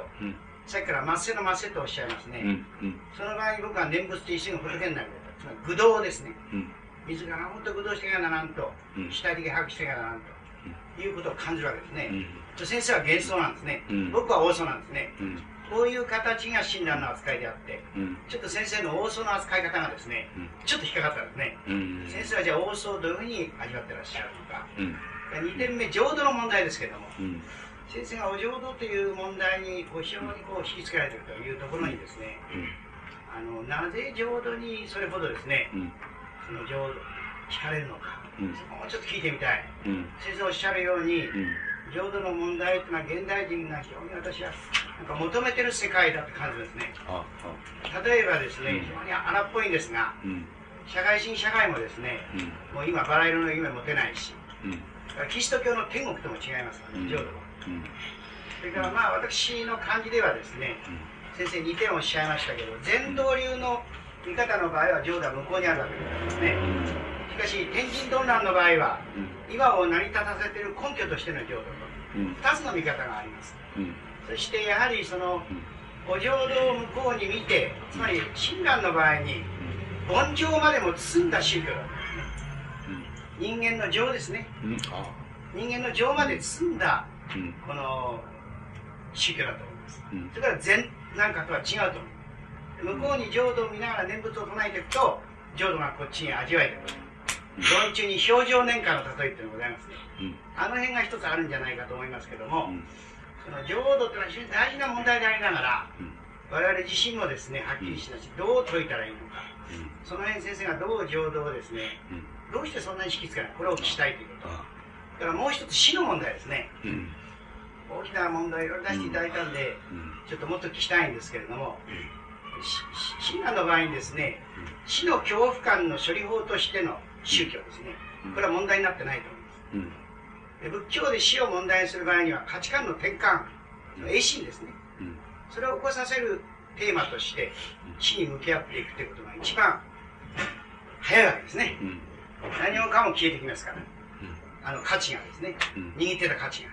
そういう形なんですけど現代において死ということがですね、確かに死の恐怖感というものがやっぱり迷信を生んでると思うんですけれども、ちょっと違った理想でですね、孤独とか不安とか、問題になってるはずだと思う。ので、それはちょっと聞きたいなと思うんですが、3点を聞時間がなかったら、うん、それも結構なんですが、ちょっとお尋ねしたいです。いや、もう、あの、僕、僕がもう言わなくて、何か言うってやるよりも僕の方が、この、えー、あれして聞いてるっていう、そういう、あのね、もう、あの、そう、そうだと思います。あの、ずっとよくお考えなってると思います。あの、死についても、ずっとよくお考えになっていると思います。あの、ただ僕が、あの、あれで、ちょっとだけ言言えることがあるかなと思われ、思われるのは、浄土っていうことになぜ引き続けられるかっていうことなんですけども、僕もあの、思想的にあの、えー、あれですね、つまり、その、この社会があの、そのまま浄土になるっていうのはどういう条件とどういう条件とどういう条件を通ればそうなるのかっていう問題っていうのはずっと、まあ、あの、20代の後半からずっと考えてきてきたと思う。で、自分なりにそれは、あの、えー、この書いたり、あれしたりしてきたと思う。それで、あのー、その、おっしゃる通り、その社会主義体制を取った、その国も、それから資本主義体制を取った国も、そんなに、あの、浄浄土、理想の社会、浄土っていう言葉を、まあ、言うのを比喩として、理想の社会っていうふうに受け取ったとして、受け取るとすると、その、どうしてもその両方とも理想の社会じゃない。え、あの、とは思えない。それじゃあ、理想の社会が何なんだそれで、それはどういう条件があれば、そういうことが可能ななのかっていうようなことを、あの、つまり、同じ言葉でっていうふうに僕は言うわけですけども、あの、社会主義の社会でも、日本資本主義の社会でもそうですけど、その両方について同じ言葉で、あの、そういう、あの、条件は何なのだって、どうしてそういう条件にならないのかあれ、このくらいの条件を満たせば、そういうふうになるんだっていうことが、あの、少し、その、見えてきたっていう、あれがあるんです。同じ言葉で見えてきたっていう感じがあるわけです。で、つまり何が見えてきたかっていうのはわかんない。つまり、わかんないんですけども、ある水平、社会がこういうふうになっていくだろう。で、あの、なっていくだろうとして、そこで、こういう条件があれば、こういう条件とこういう条件があれば、それは一種の、あの、理想の社会を実現するためのその前提ではある、にはなるんだっていうことも、同じ言葉で見、なんとなくわかるんじゃないか。つまり、言ってみれば、その、それこそ比喩で言ってみれば、一種の水、水平線というか地平線というか、それが大体、それがちょっと見えるようになったんじゃないかっていう認識があります、僕に。そうすると、その、見えるようになって、またその水平線の向こう側にまだ世界があるかもしれないわけです。あの、それからまた、その向こう側には何もなくて、ないのかもしれない。それはしかし、その向こう側を考えることにあんまり意味がないので、ただ、それが見えてきた。で、そしたらその、見えてきた水平線のところから、逆に、こっちを見る見方って言いましょうか。今も現在を見る見方っていうのは可能なんじゃないかなっていうふうに僕にあの、少し実感的に思えてきたんですね。つまりそういうことが、あの、えっと、そういうふうに思えてきたっていうことが、またあの、診断、もそういう、あの、差し当たって診断が一番僕のあれなんですけども、の、おその、あの、親近感を感じるんですけども、もう一度診断っていうのを、あの、比喩として、って言いましょうかね。読んだら、現在読んだら、どういうことになるかってことをもう一度やれるぞって言いましょうか。考えられるんじゃないかっていうふうに思ってきたっていうことが、あの、あるんですね。あの、後のことはね、あの、もう僕、あの、お聞きしてるので、あの、もう、あの、満足で、あんまり、あの、言うことがないっていうか、言う種がないっていう感じがします。お話の中で、あの、向こう側からっていうの、はい、ごめんなさい、言葉違ったかもしれない。いいんですそういう形で浄土っていうことをお感じになるわけでございますね。そうです。こっちが、こっちから見るんじゃなくて、向こう側からと、盛んにおっしゃいますね。はい。その見方っていう。はい。長いそうなんですね。他にございます あのちょっと言葉のことでですね、あ,、の引っかかっちゃったもんですから、あ,、はい、あのそそのことからちょっと聞きたいんですが、はい、あの特に先生今日はあの 先生の大事な点、うん、っていうかそこのところで必ずその比喩っていうことをあ。のお話の中に出てきたんですが、そのいわゆるその比喩としてしか受け止められない時代っていうか、はい、いう言われ方をされたと思いますが、うん。うん、あのそしてまたその受け止められないというまあその、比喩ということがですね、うん、その先生はどういう形でその比喩ということをて、まあ、定義っていうのかですね、うん、そそのことがまずそれがその現実性を離れるとか、その実感性がないということでその比喩ということを使われたのかですね。ちょっとその辺がちょっと私には曖昧な理解だったもんですから、うんうん、あのその辺もう少しちょっと比喩っていう言葉の、はい、をちょっとお話し願えればと思いますあのこうじゃないかと思うんです。つまりえっ、ー、とまあどう言えば一番わかりやすいかは、よちょっとわかんないんですけどもあのあるこあるまあ、例えば親鸞の、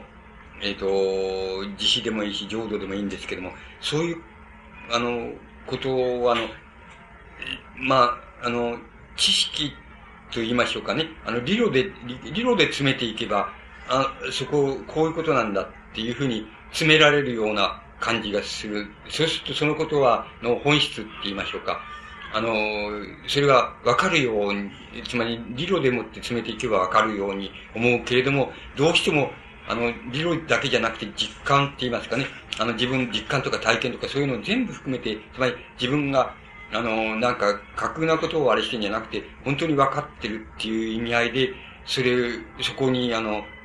ああの、頭で到達、理論でもって、あるいは理論でもって、あの、到達できるところですね。それを、しかし実感とか体験とか全部を上げて、そこに到達できるっていう感じがないっていうことだと思うんです。そしたら、そういう理解の仕方っていうのは、まあ、言ってみれば、その、あの、理解しようとしている本体って言いましょうか。それに対して、あの、比喩、比喩的にしか理解してないんだなっていうふうになると思いますけど、そういう意味合いで使ってるんですけどね。あの、その時にですね、はい、はい、その、そういう比喩としての受け止めしかできない。はい。まあ言ってみればその、うん、まあ、例えばその死ということで言えばですね、はい、あの死への方向性ということから言わせれば、うん。はい、その帰りの姿っていう先生の言われるその幻想ということで、はい、あの死から自分がどう見られるのかと。言われ方で幻想ということをおっしゃられたと思うんですが、その場合に、そのその死への方向というのが、比喩としてしか受け止められない場合にですね、逆にこっちへ向かってくるというその方向は、やはりあの簡単には妄想と幻想っていうけども、あのその場合方向性の違いということがはっきりどっかでないわあの自己否定っていうかですね、なんかそういうものがなければ、幻想っていうのがどうなのかなっていう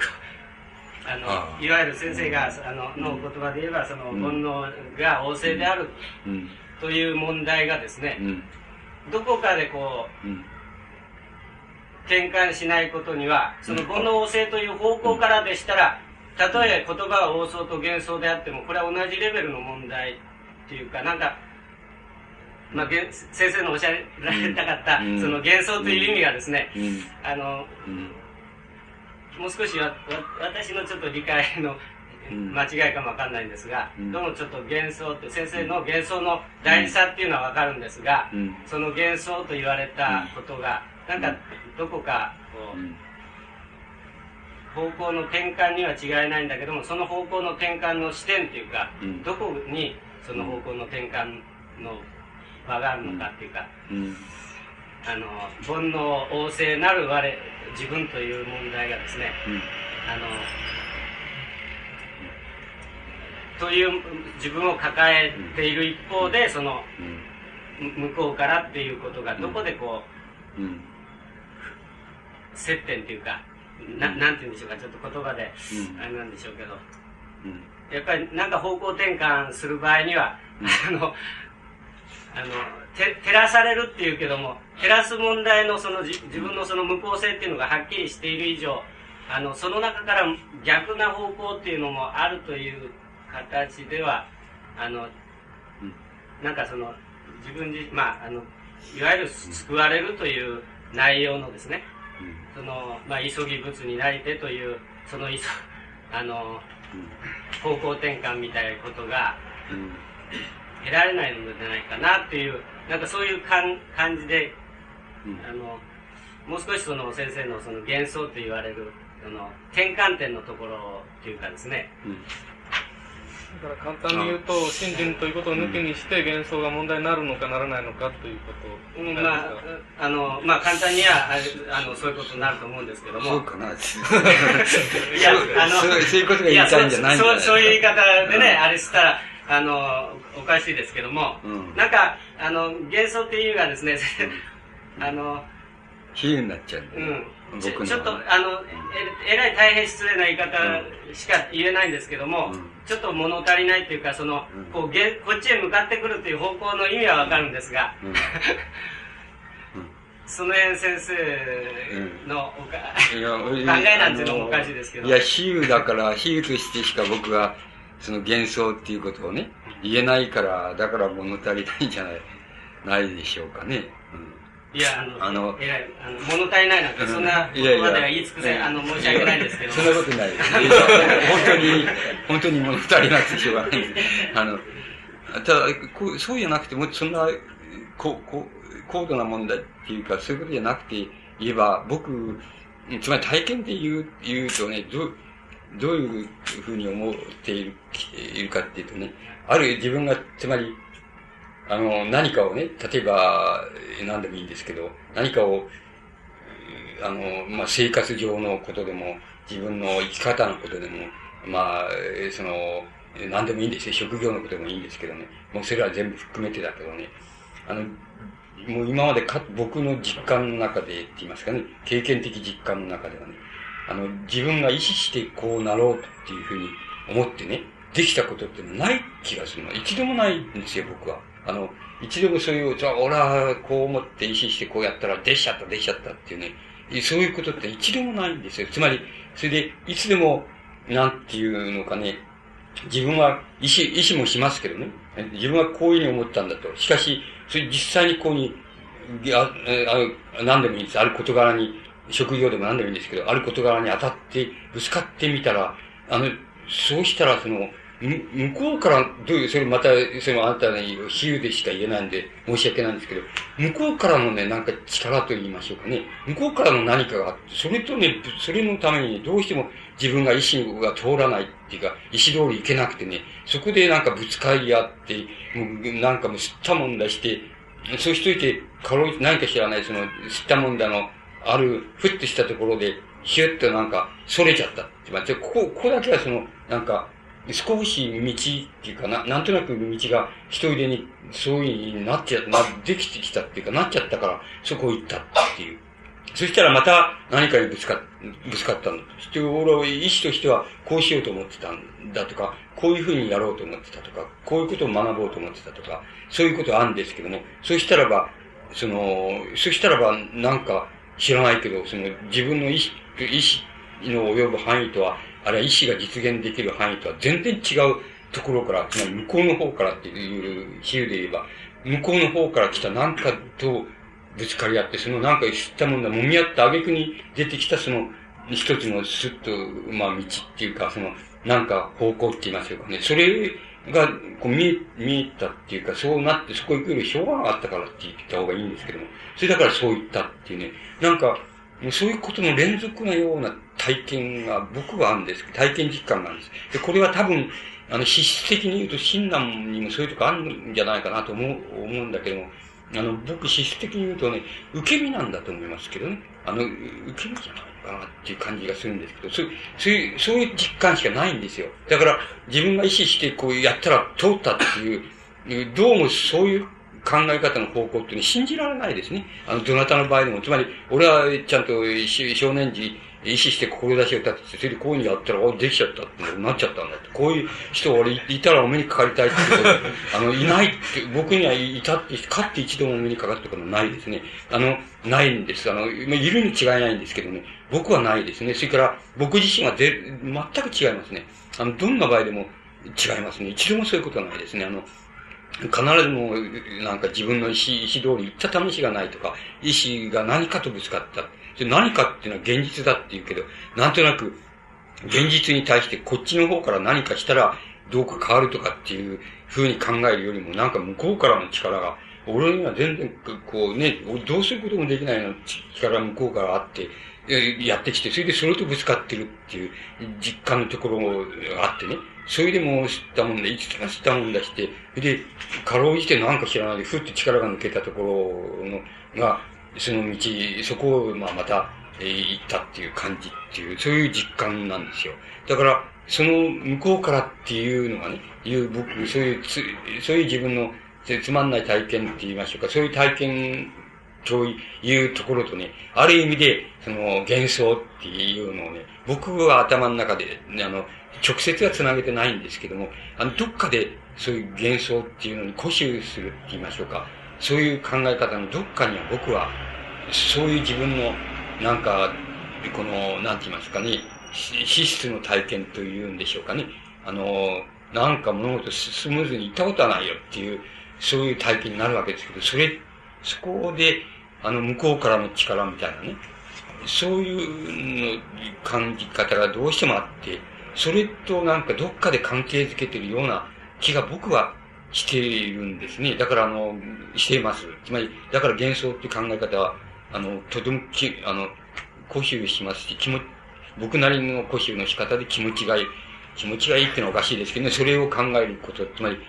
ていうのはとてもあの、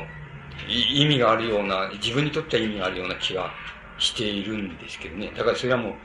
えー、あの、理解として、その、もうちっても正当性は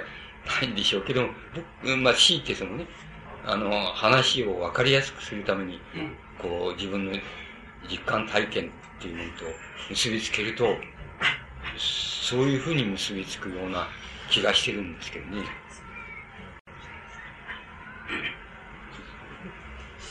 えっ、と、あの、新土地っていうことなんですけれども、えー、新土地の教会っていうものをですね、先生の教会ですけど、教会っていうものをどう考えていらっしゃるのか、僕はあの、新土地っていうのは、地っていうものがずっとあってあるあるところで真になっていくんだっていうそういうなんかあの教会っていうものはあのそういう見方はダメなんじゃないかというのが結局あの、なんか質的にあるもんで、そのだから先生がさっきおっしゃって自分はその地の立場だっていうふうにおっしゃるんですけど、それをあえて真なんだっていうふうに言っちゃったらどうなのどうなのかなと思うんですよね。先生、真っていうふうに言えないっていうところは、やはりその比喩っていうか、頭で実感、頭で分かってるけど実感がないっていう、そういう、それで比喩なんだって使ってるその、そういう思いっていうものとあるわけですか？うん。いや僕は違うような気がするんですけどね、あの違うように思う、あの、実感されるわけです。つまり、あの、何か、もし自分に信じてることっていうのがあるとすれば、あの、真っていうものと、その、それと不信でもいいんですけども、あるいは非信でもいいんですけども、それの、あの、境目っていうのを、あのもうあの、壊、が壊れると言いましょうかね、境目が取れてしまうって言いましょうか、そういうことってのあり得るんじゃないかなっていうことを、あの、なんとなく自分の、その、なんか考えを進めていく上で、あの、信じているような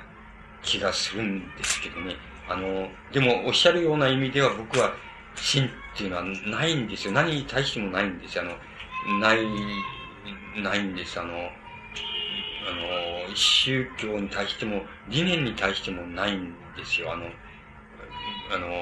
こういう理念が信じてるんだっていうようなものは本当はないんです。あの、えっ、ー、と、これがあの、自分の主要な関心になってんだっていうことはあるんですけども、あのそれが理念に入っちゃうってこともあるんですけど、だけども、真っていうのは僕にはないんで、あの、ほら、普通、信、皆さんは違うけどさ、普通ほら、信仰の人っていうのは、信じ、信仰を持ってる人っていうのは、あの、これは何でもいいんですよ。その、宗教の信仰でもいいし、その、理念の信仰、まあ、例えば俺は自分はマルクス主義マルクス主義を信じてんだ、あるいは共産主義を信じてんだっていう人もそうだけど、あの、そういう人、あの、信じてる人っていうのは、大抵あの、信じている、えー、方が信じてないよりも上だっていうふうにどっかで思う思うわけですよ、つまり。あの、どっかで思う、思ってるんですよ。あの、具体的には思ってないんだけども、あの、無意識の中で思ってるんですよ。これは、マルクス主義でも何でもいいですよ。共産党でも何でもいいですけど、その、そういうの信じてる人はね、理念を信じてる人は、つまり、うん、その自分の方が信じてない人よりも、あの、上位にあるっていう無意識に思ってるわけなんですよ。あるんですよ。ところで、あの、僕は、あの、その、信じてる人がね、あの、信じてない人よりも、あの、解にあるっていうふうにね、あの、そういうふうに、思う、思え、いるたらいいと思ってるわけです。だから僕がもし知識の人だとかって自分を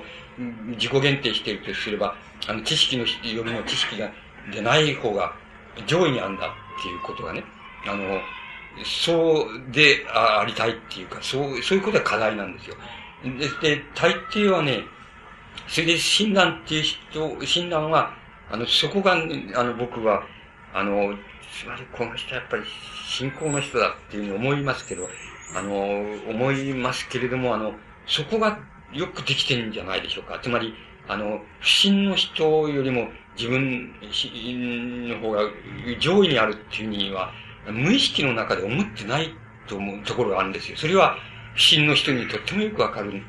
ところがあるんです。あの、僕らみたいなのにはとってもよくわかって、やっぱりすごい人だなっていうふうなことの一つになっちゃうんですね。あの、キリスト教で言うとね、僕、あの、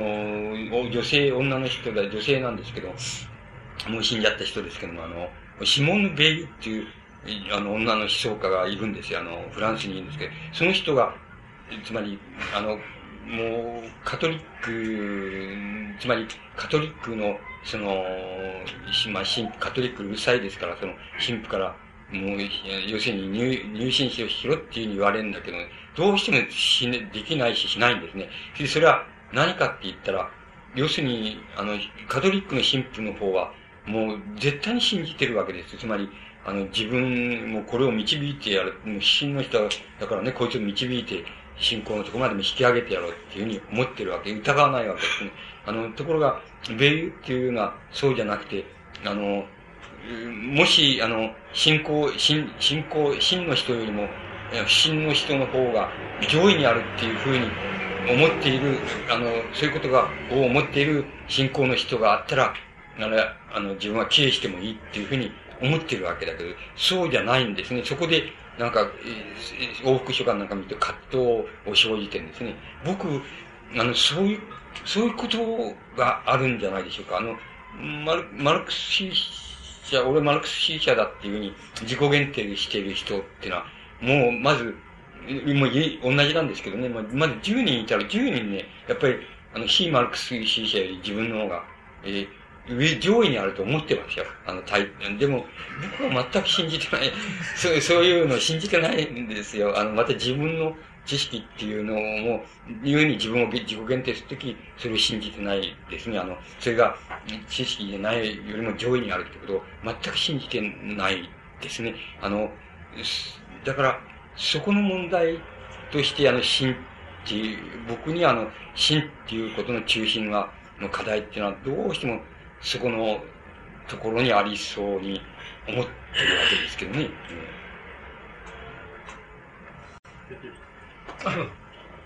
さっきのお話に関するんですが、まあ、あの、比喩としての上手な動物の比喩中の全然話の本も読んでませんので、よくわかりますけれども、まあ、さっきの若い子からこう、まあ、浄土ということを考えてもらえる一つの地地平が見えて、その地平のもう一つ彼方から、こう、すぐとまあ幻想とこう、したね、えー、まあ、そうかなとこう、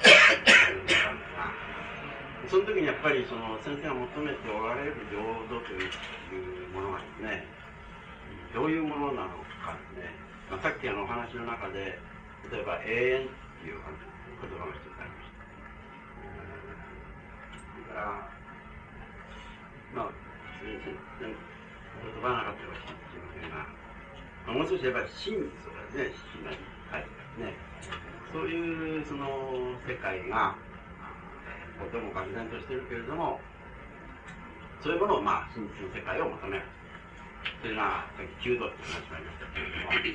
やっぱり求めてるものがなければそこからの帰りっていうことはありえないんですよね、はいはい。はい問題は求める、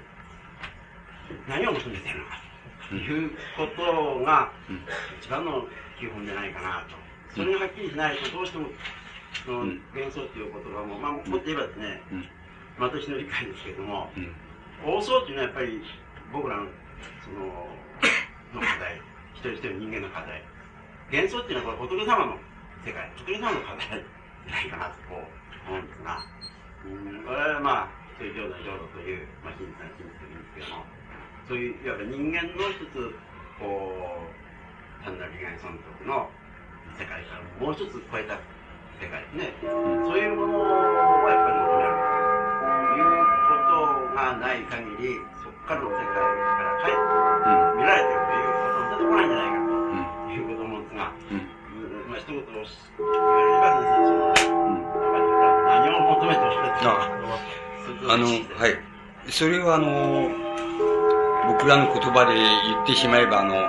理想的な社会っていう言い方でよろしいんじゃないでしょうか。理想的な社会っていうのは何かって言ったら、それ、万、万人が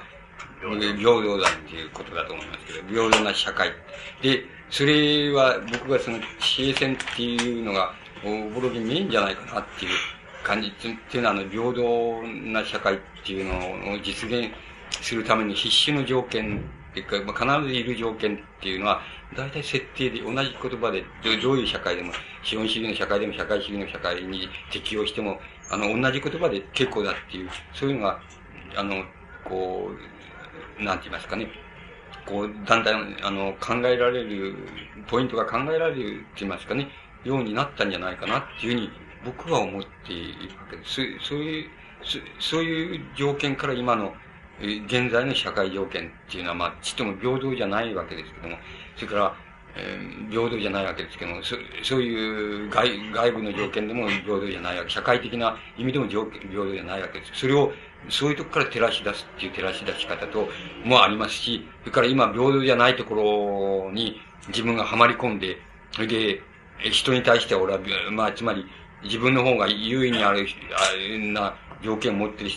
場合には、つまり俺はちょっと平等でない人に対して、つまり、あの、何か知らないけど、優位な条件になっちゃってって、このことはどういうふうに解いたらいいんだっていうふうなとか、自分より上位な、あの、条件を持ってる人に対して自分がどういうふうに、どういう感じを持ったり、あれしたらいいのかっていう課題っていうの、今の課題っていうのは、あると思うんですね。それぞれの場所であると思う、思いますけども、それと同時に、向こうの方から平等な社会の条件っていうのは、こういう、こういうふうに考えられると。これで、これがで、これだけは少なくとも、その柱の中になければいけないはずだっていう、そういうことが設定できるところから、逆に照らし、今の、こう、ぶつかってる、思い悩んでることに、照らし出したら、はるかに、あの、風通しが良くなるっていうか、分かりが良くなるっていうことがあると僕は思いますけども。だから、あの、僕はあんまりこっちからあっち行くって課題が別に、あの、課題しかなくて、向こうからこっち帰ってくるのは仏の課題だっていうふうには、僕には思えないんで、そういう意味で言うならば、仏っていうのをそんなに別に僕は信じていないですし、だからもちろんわからないんです。信じていないしわからないですから、ただ比喩としてしかわからないっていうことに、まあ繰り返すようになりますけども、なっちゃうんですね。ただ、向こうから、向こうからの課題がないっていうことは僕には信じられないのです。あると思います。思ってるわけです。それから、その、どう言ったらいいんでしょう。あの、それは、つまり理想社会っていうのは、えっ、ー、と、整うっていう条件っていういうのとね、それから、それで課題が終わるかって、そんなことはないので、あの、先ほどから言っていました、それ言っていました、あれで言えば、緊急の課題だけはそれで終わるかもしれないんです。つまり、平等な社会が実現すると、緊急の課題と申し上げましたが、それは、あの、解決するかもしれないけれども、永遠の課題っていうのは、それからまた始まっちゃうと思います。つまり、外的な条件が整ったら全部人間終わりかなんて、そんなことは絶対ないわけなんです。それで、そ、そこで初めて永遠の課題っていうんでしょうか。そういう課題にあの、課題を十分な意味で考えられるようになるっていう、に過ぎないっていうふうに僕は思っていますけどね。あの、だから、あの、だけどもそれにもかかわらず永遠の課題っていうのの方からこっちを照らし出すって、今の現状を照らし出すっていうことは、とても、あの、重要なことなんじゃないかと、僕には思えて仕方がないってことなんですけどね。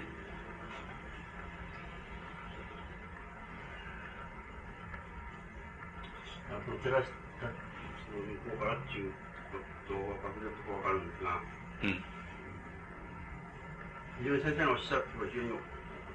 まあ、そうですな、うん、大きくて、あ、そうですか。いや、具体的な例で申し上げましょうか。か簡単ではないんですけど、具体的な例。例えばですね、えっ、と、ここに、まあ、えっ、と、片腕のない人とかね、あの、片足のない人がいたとしますね。いたとします。で、この人は、まあ、偶然の事故とか、まあ、こう、何か、まあ、原因は様々あるでしょうけども、あるいは生まれながらっていうことの心象だっていうこともある場合もあるでしょうけど、そういう人がいたとします。そして、この、こういう人と、それから、そうじゃない人とかね、そうじゃない人とが、平等であるね、平等であるっていうことが実現できる、あの、どうすれば実現できるんだっていうことが、思う、そういう具体的な課題を、あの、取るとし、あの、取ってきてくれます。すると、僕の理解の仕方では、まずまず、その、外的な条件で平等であるようなね、あの、平等であるその条件っていうのはすぐに考えられるわけ。どういうことかって言いますと、要するに、その人が例えば20歳の時に、あの、片腕をなくしちゃったと。そのために、あの、正当、普通の職場であれしたらば、片腕のある人に比べて、まあ、作業能率が低いから、まあ、給料も低かった。で、不平等ができた。あるいは、就職するのは難しかったとかっていうことはある、ありますね、具体的に。お分かりでしょうね、具体的に。それで、だから、そう、そうすると、それが平等である条件っていうのは何だろうか。外的な条件。何だろうか。こういうふうになります。で、それは、理屈上は簡単なことです。つまり、この人が20歳の時に片腕なくしたとすれば、20歳からえっ、ー、と、この人が亡くなるまでですね。いつ亡くなるのかわかりませんけども。まあ、自然に亡くなって、自然死って言いましょうかね。自然に亡くなるまでの間のね、間の要するに、給、えっ、ー、と、給与っていうものがね、給与っていうものが、えっ、ー、と、まあ、例えば、その、片腕がある人のね、亡くなる、他の条件が同じで片腕ある人の亡くなるまでの、この給与とね、あの、同じ給与だけをあらかじめ、要するに、補うことができれば、誰が補うかは別として、まあ、それは、えー、国家が補うのか、えっ、ー、と、何かの集団が補うか、それはまあ別として、それを補うことができれば、つまりその人が20歳の時そうなったとしたらば、20歳以降、あの、えっ、ー、と、片腕を失わない人と同じ、が死ぬまでと同じだけのものを補うことができれば、少なくとも、あの、なんて言いますか、まあ、外見、外的な条件だけは、あるいは、あの、給与条件だけは、つまり、えっ、ー、と、経済生活だけは、あの、それは、平等になし得るわけでしょう。つまり、と思い、僕は思うわけですけど。つまり、それ以外の平等性っていうのは、あれ成り立たないんですよ。つまり、あの、一時的な平等性なんです。だから、その人の、心象になってから死ぬまでのね、あれをあらかじめ保障するならばっていうことになると思います。で、それは平等、少なくとも経済生活的には平等になると僕は思います。非常に簡単なことです。思う。ところで、それで平等、全部平等になるか、それで平等は遂げられたかっていうことになる。しかし僕はそうじゃないと思いますね。つまり、その人が手を、例えば片腕ないっていうことのために、あの、なんて言いますか、抱く、なんて言いますか、精神の問題って言いましょうかね。だから、精神の問題がまた波及して、現実の問題に様々波及してきて、それで起こってくる問題とか、そういうのを考えますと、精神の問題はまあ少なくとも何にも解決、それでは解かれてない。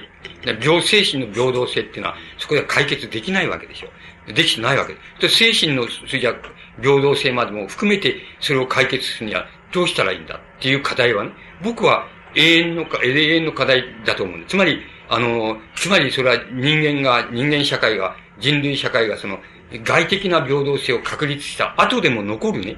残る、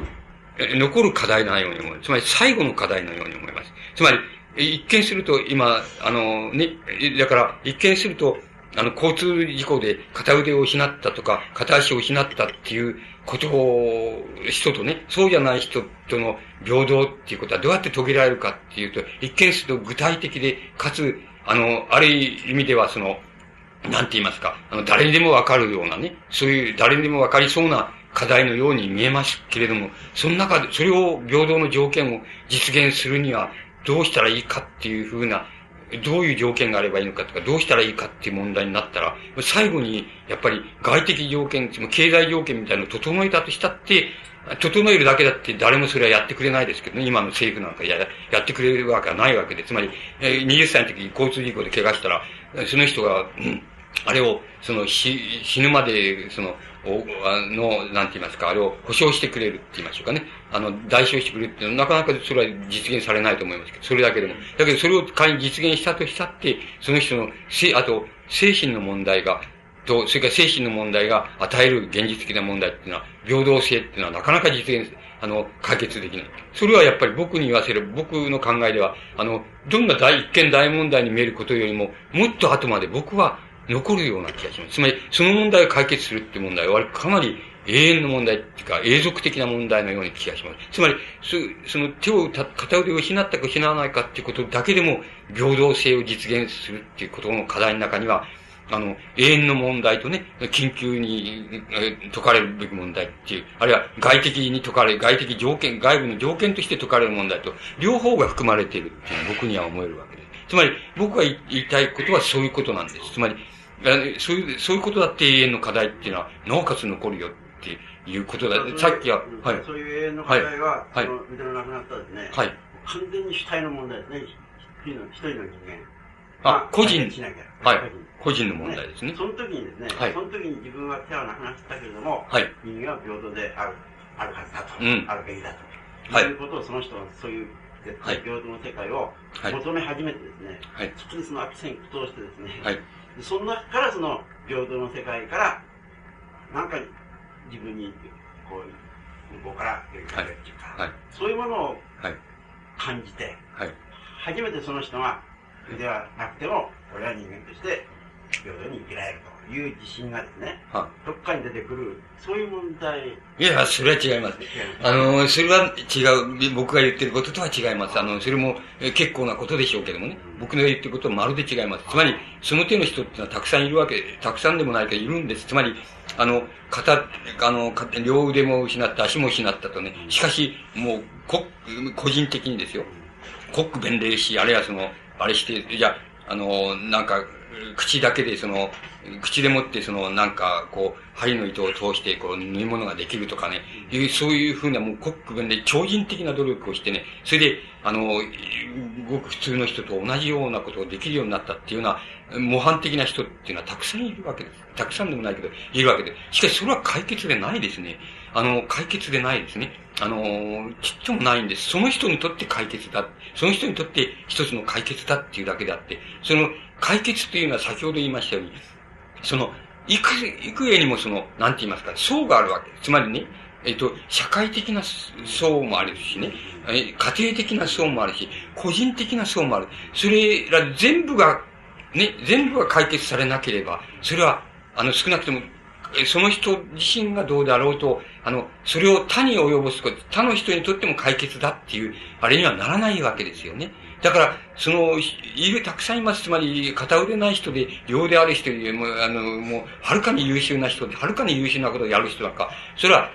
たくさんいますよ。つまり、たくさんでもないけども、そういうこと人はいるんです。それからそれはできる、あの、できますやっちゃってる人もいるんです。そういう偉い人ってのは一番いっぱいいるわけです。あの、いるんだけど、それはちっとも解決でないですね。あの、その人にとっての解決なんです。その人にとっての解決っていうことは悪いことじゃないです。いいことなんです。解決しないよりいいことなんだけど、あるいはその人が人の、普通の人、平等以上にその、優れた人になっちゃったって、それもまたいいことなんだけど、あの、しかしそれは解決ではないですね。あの、つまり、ある事物の解決っていうのには、あの、王相と幻想って分けてしまえば、それは観念的だ、つまりそれは機械的じゃないかっていうことで分けられないっていうことになるんだけども、しかし仮にそうに分けたとしても、王相と幻想っていう二つの解決の仕方を、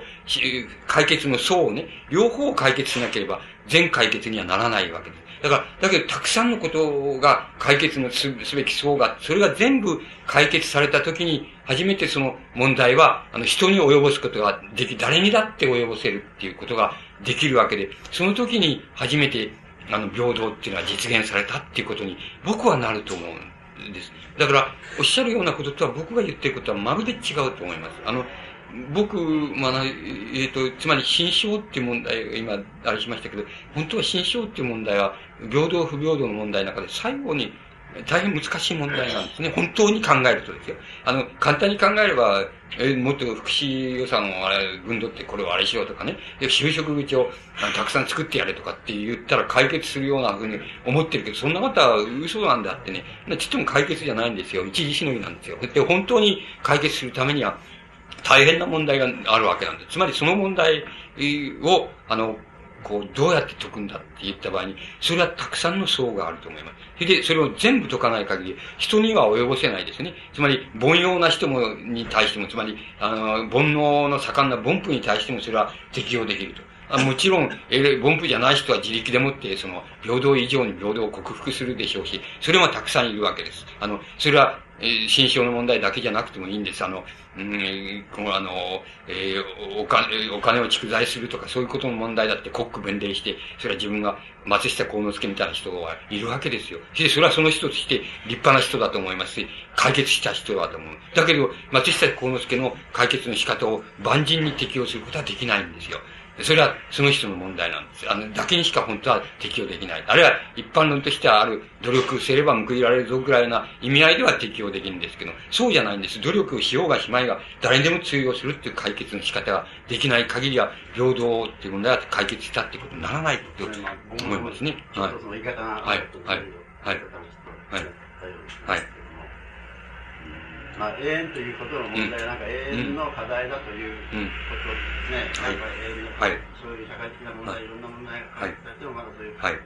的な問題が残りはい、それはよくわかる。はい。はい、それを、それを解決するということなんで、はい、永遠に解決できない問題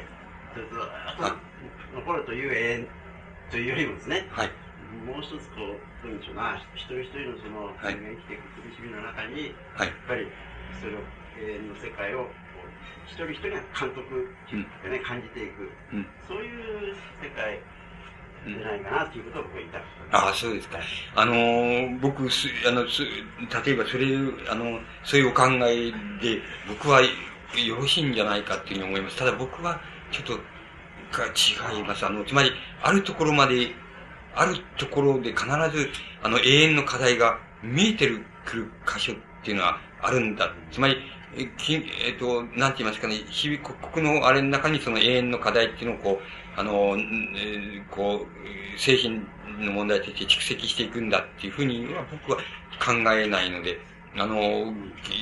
あの、今の課題、今の課題を追求して、ある、あるところに行ったときに、その、なんかあの、永遠の課題が見えてくることっていうのはあるんだ。そういうふうに永遠の課題っていうのは人間にやってくるだろうなっていうふうに、僕はそう考えていますですね。え